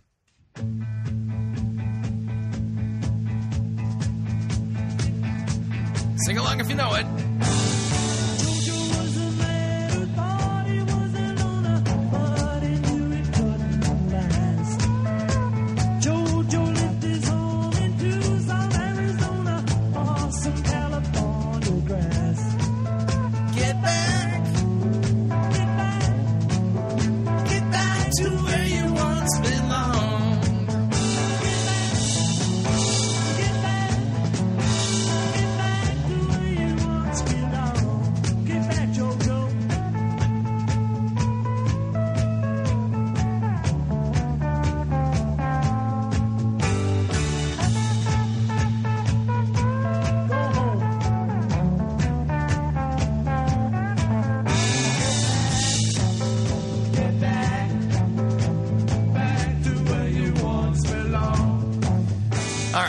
Enough of that. Let's get back to the sermon.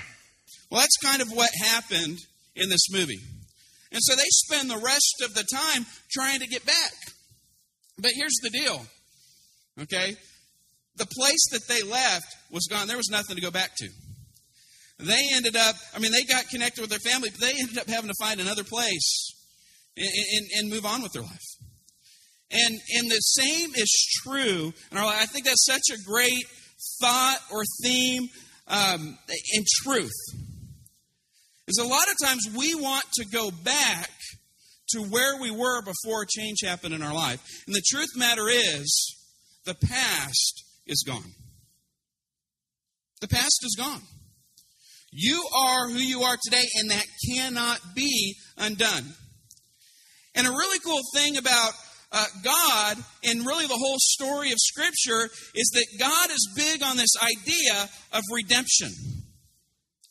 You know, and redemption does. Yeah, redemption's a big theme in Scripture. Do you think you can unpack that term for us biblically? Doesn't put you in a time machine and take you back and give you a do over. Redemption makes things right in your life so that you can move forward with God's blessing. And a lot of times, what we've got to do, and this is point number one, we're talking about how to keep change from destroying your faith. The first thing we've got to learn to do is embrace the change. Embrace the change. Now, you're thinking, hey, hey, you don't know what kind of change that, that's going on in my life. No one would want this. Okay, where does the Bible tell us to embrace the changing? What text of scripture is this based on? Oh, sorry, it's based on a movie. I'm not saying that what happened to you is good or that you should want it. But you need to settle in your mind that what's done is done. And I'm going to stop looking backward to try to get to a place in my past, and I'm going to start looking forward and allow God to bring redemption into my life. Yeah, I don't think you know what redemption means there. Um, yeah, it'd be it'd probably be better for you if you were teaching redemption from a biblical text. I might have to go and clean this up if this gets any worse. Because as long as you're trying to go backward, you're going to tread water. You're not going to get anywhere. We've got to learn to embrace the change. Ecclesiastes chapter 3. Great passage on change. Beginning in verse 1 says this For everything there is a season, a time for every activity under heaven. For everything there is a season.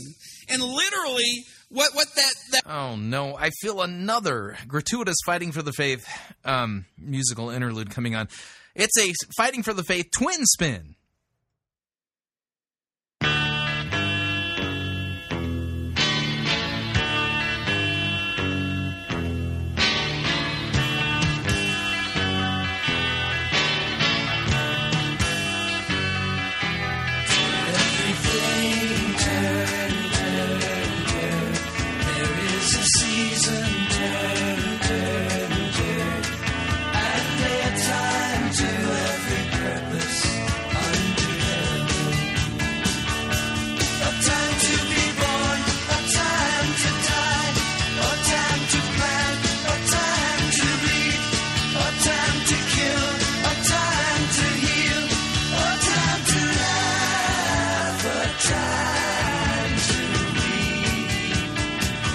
Right, enough of that. Uh, let's continue.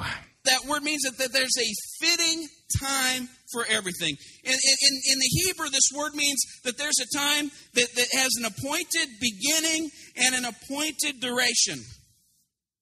And there are seasons in our lives that, whether we like it or not, have been appointed by God. To everything there is a season, a time for every activity under heaven. Verse 2 a time to be born and a time to die, a time to plant and a time to harvest. You know, God is the author of change. Think about it.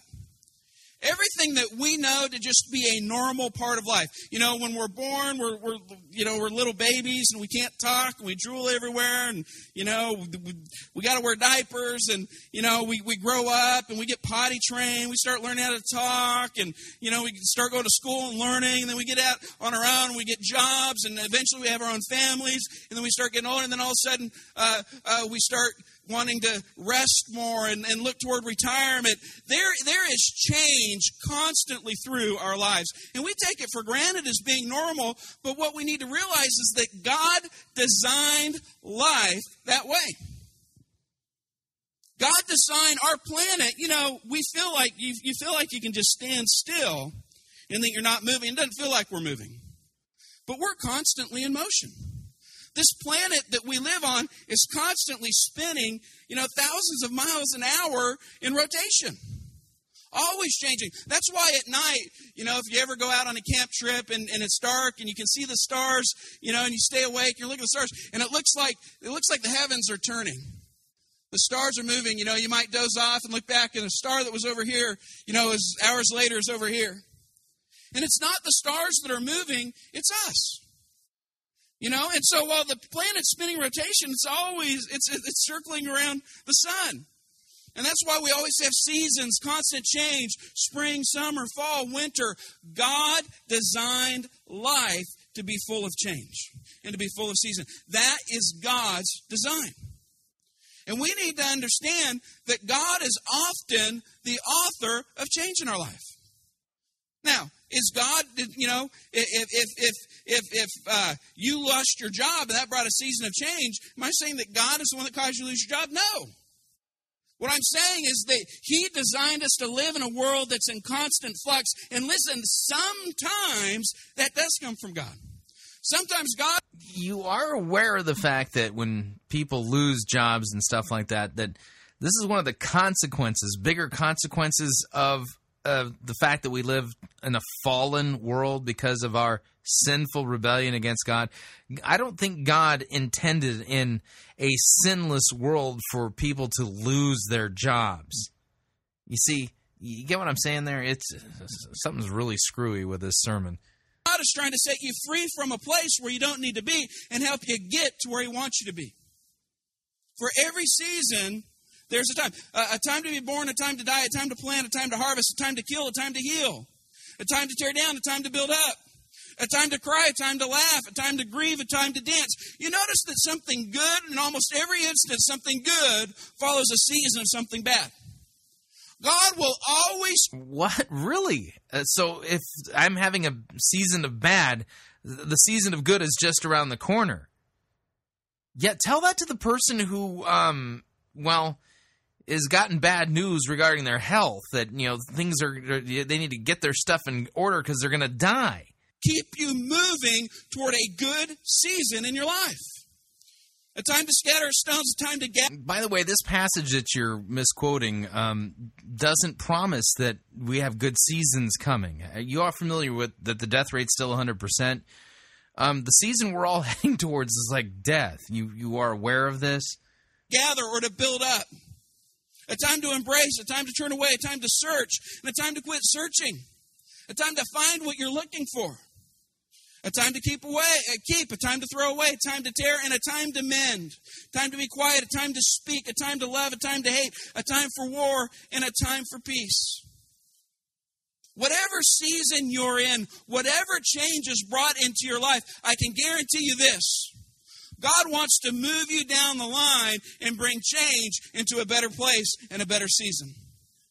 But what we've got to And what are you basing this on? I mean, God wants to move me down the line to a better season. What passage says that again? This one you read doesn't say that. stop doing is trying to reach backward to a time and a place that once was because life will never be like that again. You're a different person because of the circumstances you've been through. And so what we've got to learn to do is embrace God's redemption and let us bring let him bring healing and move us forward into the place where his blessings are and where his destiny lies. Verse 9. Now let's skip yes, verse 9, verse 9. What do people really get for their hard work? I've seen the burden of God placed on us all. Yet God has made everything beautiful for its own time. He has planted eternity in the human heart, but even so. And what does that mean? I, you, you didn't really give a good ex- explanation of redemption either. People cannot see the whole scope of God's work from beginning to end. And that's where a lot of the problem is. We can't see the end from, from the beginning. And we can't see the destination that God's bringing us in the season. So I concluded there is nothing better than to be happy and to enjoy ourselves as long as we can. And people should eat and drink and enjoy the fruits of their labor, for these are gifts from God. In other words, no matter what season we're in, we need to not just embrace what God has done and embrace the future He wants to bring, embrace the change, but we need to learn to be content where we're at. Makes me think of this passage in Philippians chapter 4, beginning in verse 10. Uh, Paul says, How I praise the Lord that you're concerned about me again. I know that you've always been concerned for me, but you didn't have the chance to help. He's thanking them because they finally were able to offer some help. He says, Not that I was ever in need, for I have learned how to be content with whatever I have. Paul knew how to embrace the season, embrace the change, to be content wherever he was. And you know, that takes faith, that takes trust in God. For I know how to live on almost nothing or with everything. I have learned the secret of living in every situation, whether it's with a full stomach or empty, with plenty or with little. Verse 13, for I can do everything through Christ who gives me strength. And the good news is, no matter where you're at in life, God offers you the strength, the strength to do and to move forward. God offers you the strength to receive healing. God offers you solutions to your The strength to receive healing. Sounds like an oxymoron. That problems, and God is bringing you toward a season of redemption. You can do all things through Christ. a season of redemption. By the way, the Greek word for redemption, for instance, um, Ephesians chapter 1, verse 7. In him we have redemption through his blood, the forgiveness of our trespasses according to the riches of his grace. That's an example of a passage that mentions redemption, okay? Um, apolutrosis is the uh, Greek word, and it means to buy back a slave, okay? It's it's a re, it's a it's a buyback. You know, you buy back a slave or a captive, and by doing so, you make him free by payment of a of the of a ransom. Okay, so the word itself, apolutrosis, is a very rare word. Okay, it doesn't appear very many times. And so, what we're talking about here is that in Him we have been bought back from slavery through the means of His blood, Christ's blood. It gives us the forgiveness of our sins in, in, in accordance with the riches of His grace. That's what apolutrosis means. Okay, it's a buyback to set a slave free. We've been purchased from slavery, bought back by the blood of Christ. That's what that word means, and how you're using the word doesn't make any sense. Spirit of redemption. What what is this nonsense? Christ who, who strengthens you, even endure what you're living through today. How do we how do we do this through Christ? How do we endure through Christ? How do we let Christ strengthen us? Well, if we back up a few verses to, to verse 6, still in Philippians 4, he says this Don't worry about anything. Instead, pray about everything. In order to endure where we're at, in order to find contentment where we're at, the thing we've got to do is we've got to stop with the worry and begin to pray. Now, worry won't change a thing, it won't make anything better. All worry will do is make you miserable. It'll make you feel uneasy in, in, in, your, in your stomach. It'll make you sick. It'll make you tired. Paul says, Look, I've discovered how to let God strengthen me in all things. So I quit worrying, but I pray about everything. He says, Tell God what you need and thank Him for all that He's done. Offer thanks and offer worship in your prayer. Then you will experience God's peace which exceeds anything we can understand. His peace will guard your hearts and your minds as you live in Christ Jesus. That is how you find contentment no matter where you're at. We've got to embrace the change, but we also have to fight the fear. We have to fight the fear. Look, the thing that makes change. So we got. Notice how many times he says, "We gotta, we gotta, we gotta, we gotta, we gotta." It's stuck on law here. We gotta, we gotta, we gotta. When you say we gotta, that means you gotta do something. So we gotta embrace the change and, and we gotta face the fear. And wh- which Bible passages again lay these steps out? Embrace the change and whatever the fear. Where which passages of Scripture lay these steps out again for overcoming? How making sure that change doesn't derail your faith? I ain't. Uh, change so difficult for us is the fear that comes with it. It's kind of like if your if if your life is is this island or is this beach, and then change comes in in this huge wave that comes crashing in on your life. You're always going to find way way up high on top of that wave on a surfboard. You're going to find fear because fear is always riding in with change. It's always riding in with change. And that's what makes change so difficult. Listen, if things. Um, what passage again says this? Oh, yeah, that's right. It doesn't. Things changed and there was nothing to be worried about, you wouldn't care. The problem is, what we read earlier, we don't know the end from the beginning. Verse 11 of Ecclesiastes 3. But even so, people cannot see the whole scope of God's work from beginning to end. And because we can't see where God's taking us, fear comes riding in. We're afraid. Wouldn't fear be the result of lack of faith? You see what I'm saying here? Faith, lack of faith or lack of belief and trust in God would be the thing that then causes us to fear.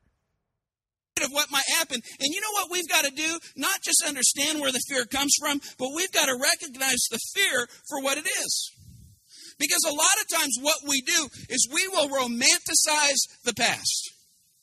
It was so much better before all of this happened. It was so much better before I made this decision. It was so much better uh, before I, I, I lost my job. It was so much better before these changes happened. And we romanticize the past when a lot of times the past wasn't that great. Let me give you a really good example. Israel, on their way when they're leaving Egypt. Man, they had been in slavery, in slavery, 400 years in slavery. Okay, so what, what is this, 2012? So if we were to back up to 1612, that was 400 years ago. Generations and generations and generations, and it was brutal slavery. You know, and, and, the reason God delivered them is because they were crying out, God, save us, get us. Where are you? Where is our God? Where is. No, God delivered them because He promised He would, and God never lies. yeah, I want to point something out. Jude, um, I'll start at verse 5. Now, I want to remind you, although you once fully knew it, that Jesus, who saved a people out of the land of Egypt, afterwards destroyed those who did not believe. Who did not believe. The re- See, Scripture explains why the people of Israel were complaining and all the and being malcontents and things like that. The reason why is because they didn't believe. You see, they were still dead in trespasses and sins. They did not trust God. They did not have faith in him. They did not believe in him. Okay? So this is why they complained and did all these things because they didn't have faith and trust in Christ. That's what Jude verse 5 says. It's the God of Abraham. And God heard their cries and sent Moses. And so Moses comes and rescues them and delivers them. But time and time. No, no, no. God rescued, God delivered them. Oy. Oh, do, you, you think Moses, by his lonesome, had all that power to, you know, part the waters of the Red Sea, cause all those plagues and stuff like that? He was just the mouthpiece for God. Ay, ay, ay time and time again. Uh, there's a story in Numbers chapter 14, there's a story in Exodus chapter 14, where you hear the Israelites say things like this Wouldn't it be better for us to return to Egypt? Can't we just go back? That's because they didn't believe. That's what Jude verse 5 says. It's better to be a slave in Egypt than a corpse in the wilderness. But Moses told the people, Don't be afraid. You know, and so, you know, you, you remember the story. I, I, like to tell the story a lot. They get to the Red Sea, they don't know what to do. Egypt's on their tail. They think it's the end. And all they can think of is, why, why did we even leave? God, why did you take us from that place? Why did you put us here? Can't we just go back to Egypt? You know, sometimes they said things like this. It would have been better for us that when, when they came to the promised land and God wanted to take them in, this is Numbers 14. You know, and they spy out the land, and Jacob eh, or Joshua and Caleb are like, hey, man, we can take it. And the other 10 guys are like, no, we're like grasshoppers. They're like giants. They're going to wipe us out. And everybody freaks out. And they start saying things like this It would have been better for us to die in the wilderness than to be here today. You know what that is when you think about it?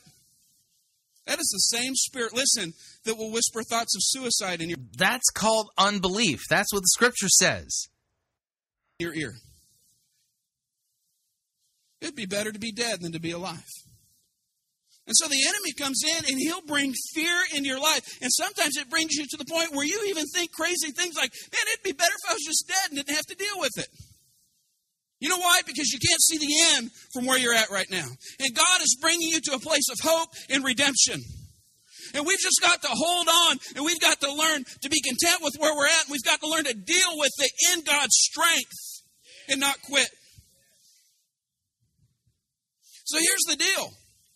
They didn't want to go back because the, the past was so awesome. A lot of times we think we want to go back because everything was so great, and the truth of the matter is it wasn't. Even when the past was miserable, we would rather be, listen, in a place of familiarity. And when we get to a place that's unfamiliar and we don't know where we're going, we freak out. And so when change comes into your life, you've got to recognize change for what it is. It's not that things were so great in the past, or fear for what it is. You're not afraid because things were so great in the past. You're afraid because you don't know the end from the beginning. You know, there's a scripture where Jesus says, if you'll talk to the Holy Spirit and, and, and, and have conversations with Him, that He'll reveal things to you about your future in the book of John, chapter 16. really? You got a verse for that? Jesus, the Holy Spirit, will reveal to us things about the future. You know what that means? That means we've got to do what we. What verse in chapter 16 says that again? I'm not familiar with that. I need you to elucidate. We learned already. We got to be in prayer. We've got to be in prayer because not only will we find contentment, but God will begin to encourage us and share things with us about where we're going. And that will help eliminate the fear from our life. We've got to neutralize the fear. We've got to neutralize the fear. We talked about this a little bit a few weeks back at the end of Giant Killer. We talked about David overcoming fear. But when Israel got, got to the promised land and they were afraid to go in, right? And when they rejected going in, they ended up in the wilderness for 40 years. But Joshua, for whatever reason, wasn't afraid of anything. He just wanted to go in. I don't know if you remember this or not, but we learned what set Joshua apart from everybody else in, in, in the nation of Israel. Remember what that was? Yeah, he believed. He had faith in God. That's what you, verse 5 would lead us to conclude. Joshua spent time in the presence of God. Jo- no, Joshua believed. Joshua believed. That's the thing that sets him apart. He believed. You're making it sound like he did something to earn this. Joshua spent time in the presence of God. I'll give you a little bit of homework. Uh, uh, sometime go back and read uh, Exodus chapter 24, Exodus chapter 32, and Exodus chapter 33. Three different stories where we see uh, Joshua spending time in the presence of God. Whenever God would come to speak uh, to Israel, Moses would go into what was called the tent of meeting. And everybody else would stand from a distance and watch, but Moses would go in, and guess who went in with him? Joshua. Joshua, I think that's Exodus 33. And in that story, it says that so God speaks to them, Moses leaves, and Joshua just hung out in the tent of meeting. Joshua liked to stay in the presence of God. That's what set him apart. There's another cool story. I think it's Exodus 24, where uh, God uh, God calls uh, Moses to come up on the mountain to, to speak with him. And this is after everybody else has said, "Dude, we're, we're afraid. We don't want to go up there with you." You know, and, and but but Moses and uh, like 70 of the elders and a couple of leaders all go up, part way up to the mountain, and, and, and they see God, and God speaks to him. And then it says, uh, then God called Moses up, and it says, Moses and Joshua got up and went. And they went up into the mountain, and then they said the presence of God sat on that mountain like a cloud, and they didn't see Moses for five days straight. Guess who was with them in the presence of God? It was Joshua. Why do you think it was that Joshua was able to believe when God spoke? Why do you think it was that Joshua was able to Because God gave it to him to believe. overcome fear when he saw that everything looked bad? It's because he spent time in the presence of God. He knew God. He knew God. He knew God would not fail him. He knew God would deliver him. He knew God would uphold him. He knew God would provide for him. And so, how do you overcome fear? How do you fight the fear? You got to recognize it for, for what it is, and you got to spend time in the presence of God. Well, what's that look like? That can look like a lot of things. It looked like getting your Bible out and spending 15 or 20 minutes reading your Bible in the morning, the bread of life. Ask the Holy Spirit to speak to you and teach you while you're reading. That's communion. It could be that you just spend time praying. Did you go to seminary? I'm curious. God, here's what I'm dealing with. Just like we read in Philippians 4.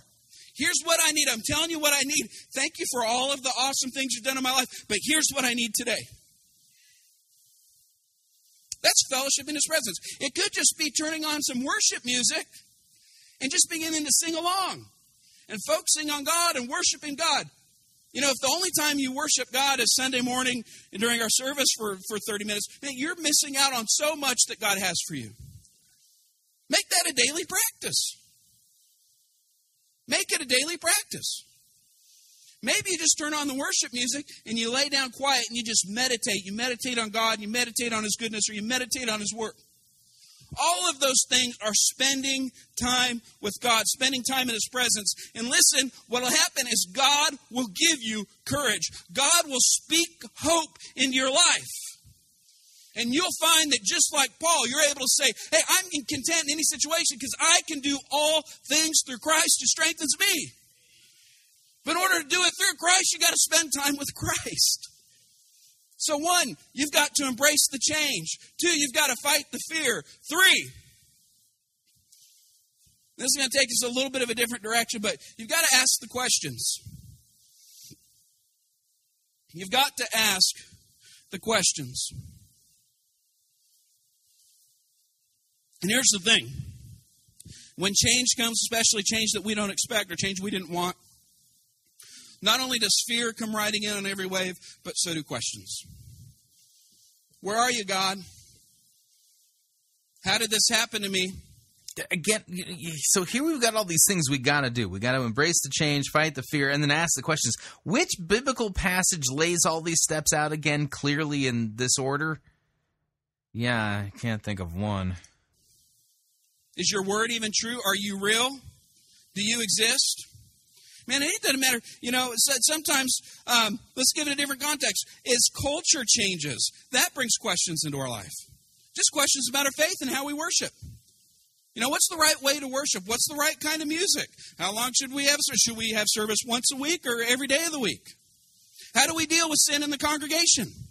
Are we supposed to be politically correct? What is politically correct? Where do we stand on the Word of God? Where is the line? All of these questions come as culture changes.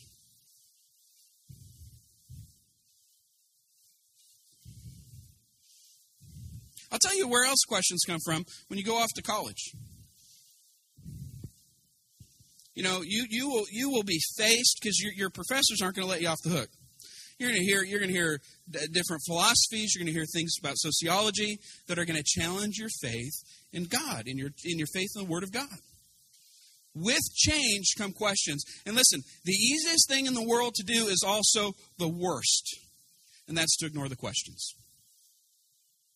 If you've got questions about your faith or regarding your faith, don't ignore the questions. Let me tell you something. Ignoring questions is just a form of procrastination. Here's, here's, the deal you ignore it now, but eventually it's going to rear its ugly head in your life. You will be forced at some point to answer the question. Uh, ignoring questions, here's, here's a lie we tell ourselves all the time ignoring questions is not a sign of strong faith. Well, I better be a person of faith. I'm just going to pretend like I didn't even think that. You realize that's not a sign of strong faith? You know what that's a sign of? It's a sign of fear. When we're afraid to ask the question, what we're really afraid of is getting an answer that we don't want. What exactly is the problem here again? Oh, yeah, you're experiencing change. So? That's not faith, folks. That's not faith. As a matter of fact, to build your faith stronger, what you've got to do is ask the questions and get answers. Let me tell you something else about these questions. God is not afraid of your questions.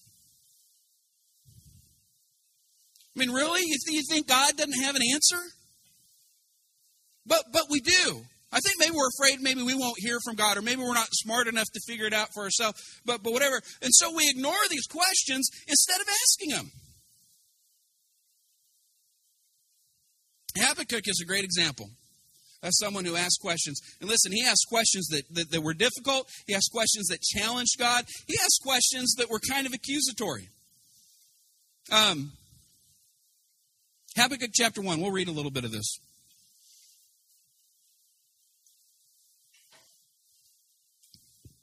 And so Habakkuk's nation is just a complete mess. Man, there, there's just sin everywhere. People are, are evil. No one's living for God. And, and Habakkuk begins to wonder, God, are you even there? I mean, are you watching? Do you care? Are you going to do anything? Are you going to uphold the righteous? I mean, where are, are you? Are, is is there a God? You know, here's and here's what's funny. One of the questions that that that philosophy will will point us toward when it challenges our faith is, you know, if God is so good, how can there be so much evil in the world? Right? Because if God's good He created the, the world, there wouldn't be any evil. How are you going to answer that? And it's funny because that's kind of the same question that Habakkuk was asking God. Hey, hey, hey, if you're God and you're righteous and you care, why is there so much evil going on right here? Habakkuk was not afraid to ask the hard questions. Uh, beginning in verse 2 chapter 1. Oh Lord, how long must I beg for your help before you listen? How long before you save us from all this violence? Why do you make me watch such terrible injustice? Why do you allow violence and lawlessness and crime and cruelty to spread everywhere? Laws cannot be. Now, it's true that Habakkuk asks a lot of questions, um, but th- this is apparently, you know, application point three, you know, you ask the tough questions. Do you think that these questions are asked here so, to show us that when change comes in our life, that we need to embrace the change, fight the fear, and then ask the tough questions? That's not why Habakkuk was written. Man, this is miserable. be enforced. Justice is always the loser. Criminals crowd out honest people and twist laws around. In other words, hey, if you're so good, why is there so much evil in the world? Where are you, God? And he challenges God. And here's the deal when he takes this question to God, God gives him an answer. And when you have questions, the first thing you've got to do or should do is ask God for the answers. I mean, in earnest. Spend some time. Tell God what you think. Tell God how you feel. And give Him an opportunity to answer. Give Him time to answer. Give yourself time to hear. But here's the deal God gives him an answer he didn't expect. Kind of ticked him off. He said, Well, as a matter of fact, I'm raising up the Babylonians, and they're going to come bring some dis- uh, discipline to Israel. Well, he's ticked off. He says, The Babylonians are more evil than we are. How can you use them to teach us a lesson? Really, God? How is that righteous? And so he kind of asks the second, second question, beginning in verse 12. He says, Holy, Holy Lord God, mighty rock, you're eternal. We're safe from death. You, use, uh, uh, you are using those Babylonians to judge and punish others. But, but you can't stand sin or wrong. So don't sit in silence while they gobble down people who are better than they are. God, don't let them do that to us. How is that right? How is that righteous? How is that just? The people you put on this earth are like fish or reptiles without a leader. The enemy comes along and takes them captive with hooks and nets. In other words, there's no justice. Whoever's in power does what they want. Are you really in control, God? Are you really there? And it makes him so happy. Who? The one that brings in all the captives. It makes him so happy that he offers sacrifices to his fishing nets because they make him rich and provide choice foods. Will he keep hauling in his nets and destroying nations without showing mercy? And so he's challenging God. He's accusing God of being unjust.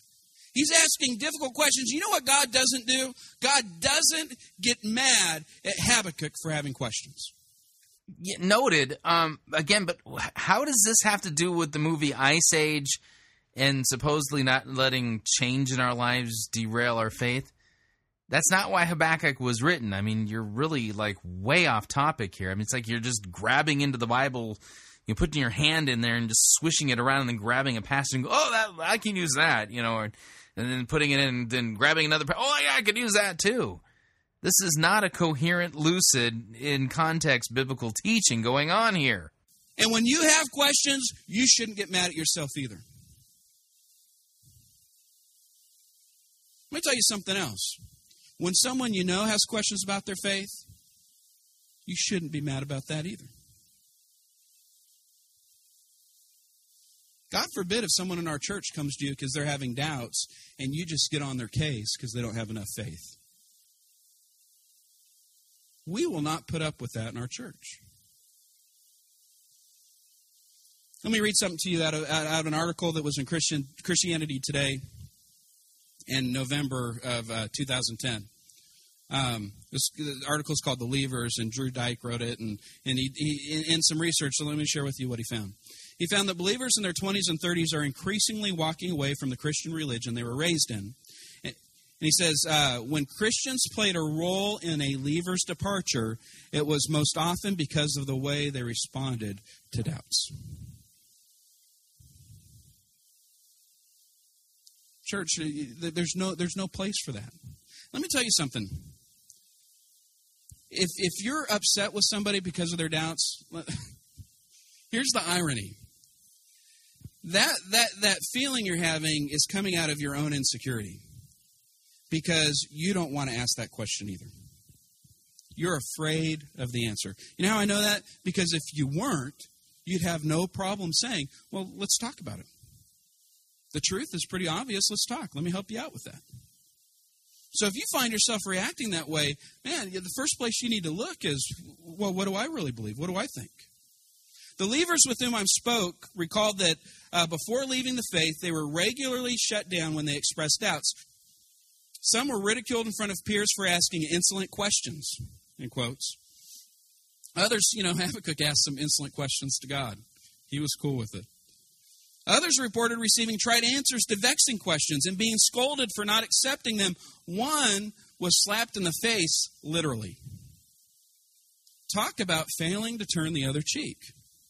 Dyck argues that Christians must see skepticism for what it often is, and I thought this was good the tortured language of spiritual longing.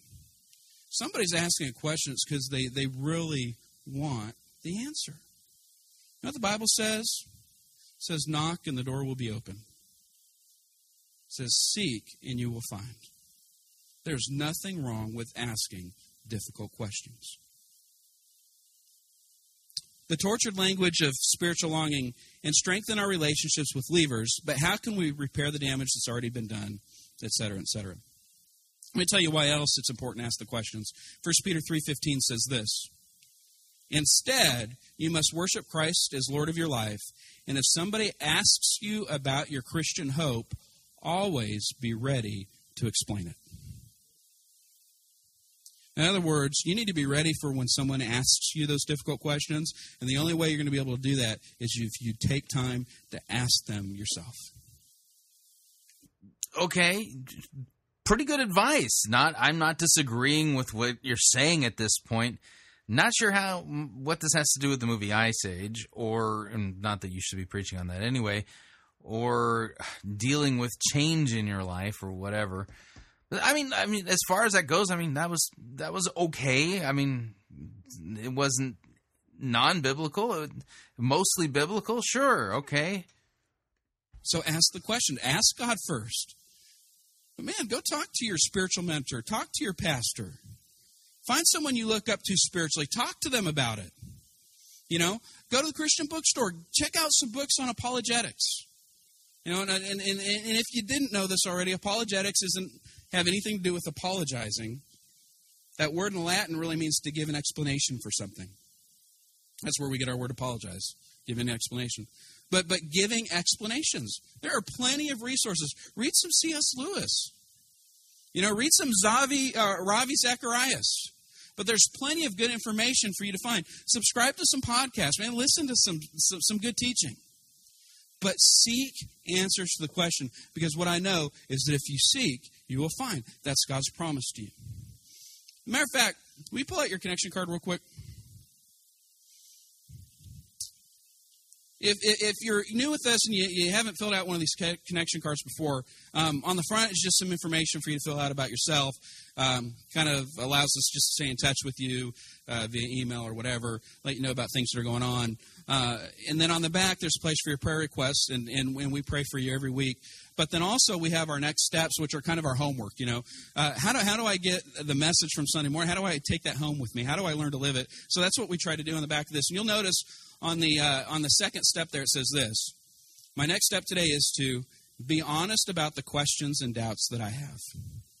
and, and and I like this word in particular, and fearlessly seek God's answers to my questions. And so, if you're realizing, man, you've got some doubts and you've been ignoring some questions, I just want to encourage you this morning. Take a moment, check that down, make that commitment this week. And listen, I want to be praying with you throughout the week uh, for God to provide the answers uh, that you're looking for. Um, so, number three, ask ask the questions. Ask the questions. Embrace the change. Fight the fear. Ask the questions. And number four, hold on to the bones. Hold on to the bones. I'll hold on to the bones. Again, where is this list again found in order in Scripture? I mean, what Christian doctrine are you teaching again? I'll explain that to you here in a second. Hold on to the bones. Um, I, I, I think a, a good majority of the people here, at some point in your li- life, you've you've bought a car, you've bought a house, or maybe you bought a few. And uh, if you're asking for someone to help you out, you know, making a decision on what to buy, anyone worth their weight in wisdom is going to tell you this. They're going to say, you know, you look past the cosmetics and, and look for the good product. I mean, if you're buying a car, buy a car that was made by a good manufacturer. Buy one that's been maintenance very well. Buy one that's got a good engine that has less miles. Uh, buy one that has good consumer rating reports. Um, if you're buying a house, you know, buy one that was built by a reputable builder. Buy one that's not in a flood zone. Uh, buy, buy one that's on a good foundation. Um, buy one that has a good uh, layout that you can live with. Uh, buy one with good bones with good bones. Because the bones really is, is referring to the things that you can't change about your purchase. It's the things that you can't fix, or, or if you were to fix them, they're so cost prohibitive, it's not worth it. And listen, everything else is cosmetics. Everything else is cosmetics. And, and the same is true about our faith. There are certain things about what we believe as Christians and believers that are the bones. They're the things that have to be true. They're the things that cannot change. And then most of everything else is just cosmetics. And when you find yourself asking these difficult questions and your in your faith is being challenged, one of the most important things you can do is, is just make sure you hold on to the bones of your faith. You know, in order to do that, you, you, you kind of have to be able to distinguish um, you know the bones from uh, from everything else from the cosmetics. And and quit sweating the cosmetics. You know? Um, hebrews 12 let me read something to you out of hebrews 12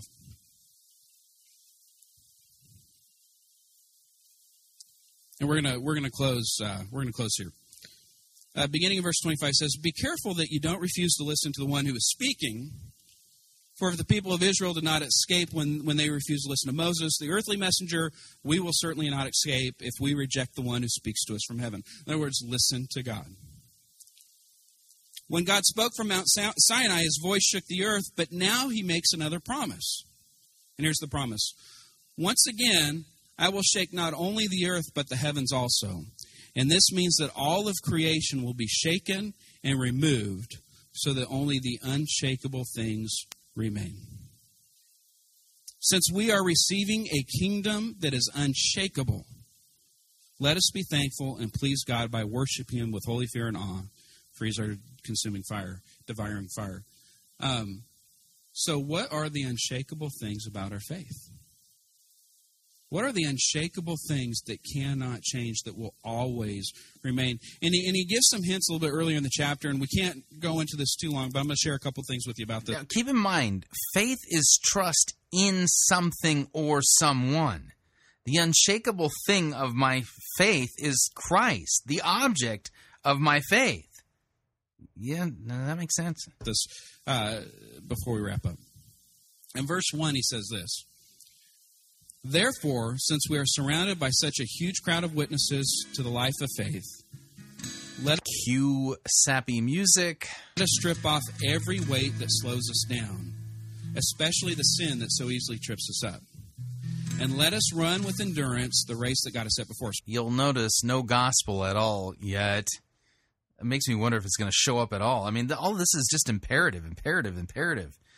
Do, do, do, do, do, do, do.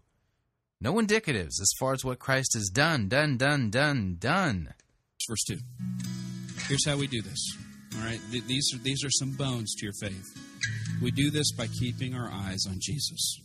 Okay, tell me more about him, please. like sitting at the edge of my seat. I haven't listened to this whole sermon, so I was like, um, we got three minutes left. Will there be a, a gospel landing to this all law sermon? The champion who initiates and perfects our faith. Listen, he's the cornerstone of our faith. Well, if that's true, why didn't you preach about him more? He's the cornerstone of our faith. Everything begins with him, and everything is perfected through him. Except for your sermon. It's all about Jesus. Except for your sermon. Because of the joy awaiting him, he endured the cross, disregarding the shame, and now he's seated at the place of honor beside God's throne. Listen, everything we know about Jesus, the Son of God, who gave up his life for us, What does that mean? Why did he need to do that? who was our exchange for, for the, to pay the price for our sin, who Eh, What does that mean? brought us forgiveness and righteousness in God. Listen, Okay, there's a gospel nugget. I mean, that it's been a while since we've had that, but I mean, that's a full blown gospel nugget. There it goes. It was moving very fast. I'm glad we. I mean, at the tail end of the sermon, we got a gospel nugget. Huzzah! Too bad he didn't preach the gospel throughout the sermon. that's bones. That's bones.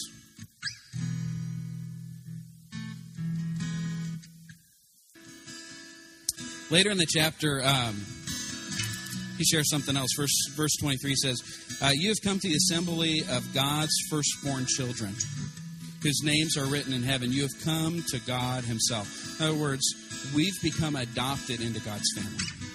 And then verse 24, he says, You have come to Jesus, the one who mediates the new covenant between God and people, and to the sprinkled blood which speaks of forgiveness instead of crying out for vengeance like the blood of Abel. So everything that the, the, writer of Hebrews says in this chapter really points to Jesus.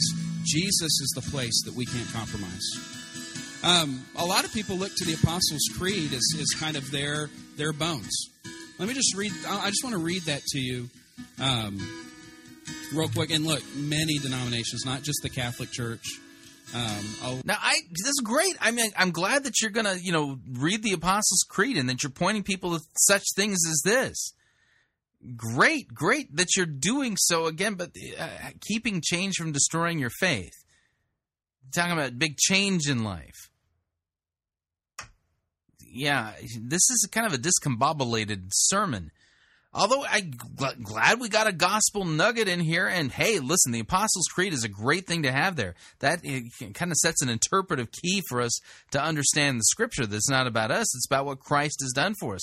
As he reads the Apostles' Creed, listen to what Jesus has done for you. He didn't decide to preach about that. He kept talking about the things you gotta, you gotta, you gotta, you gotta, you gotta. And here we're going to hear the things that Jesus did.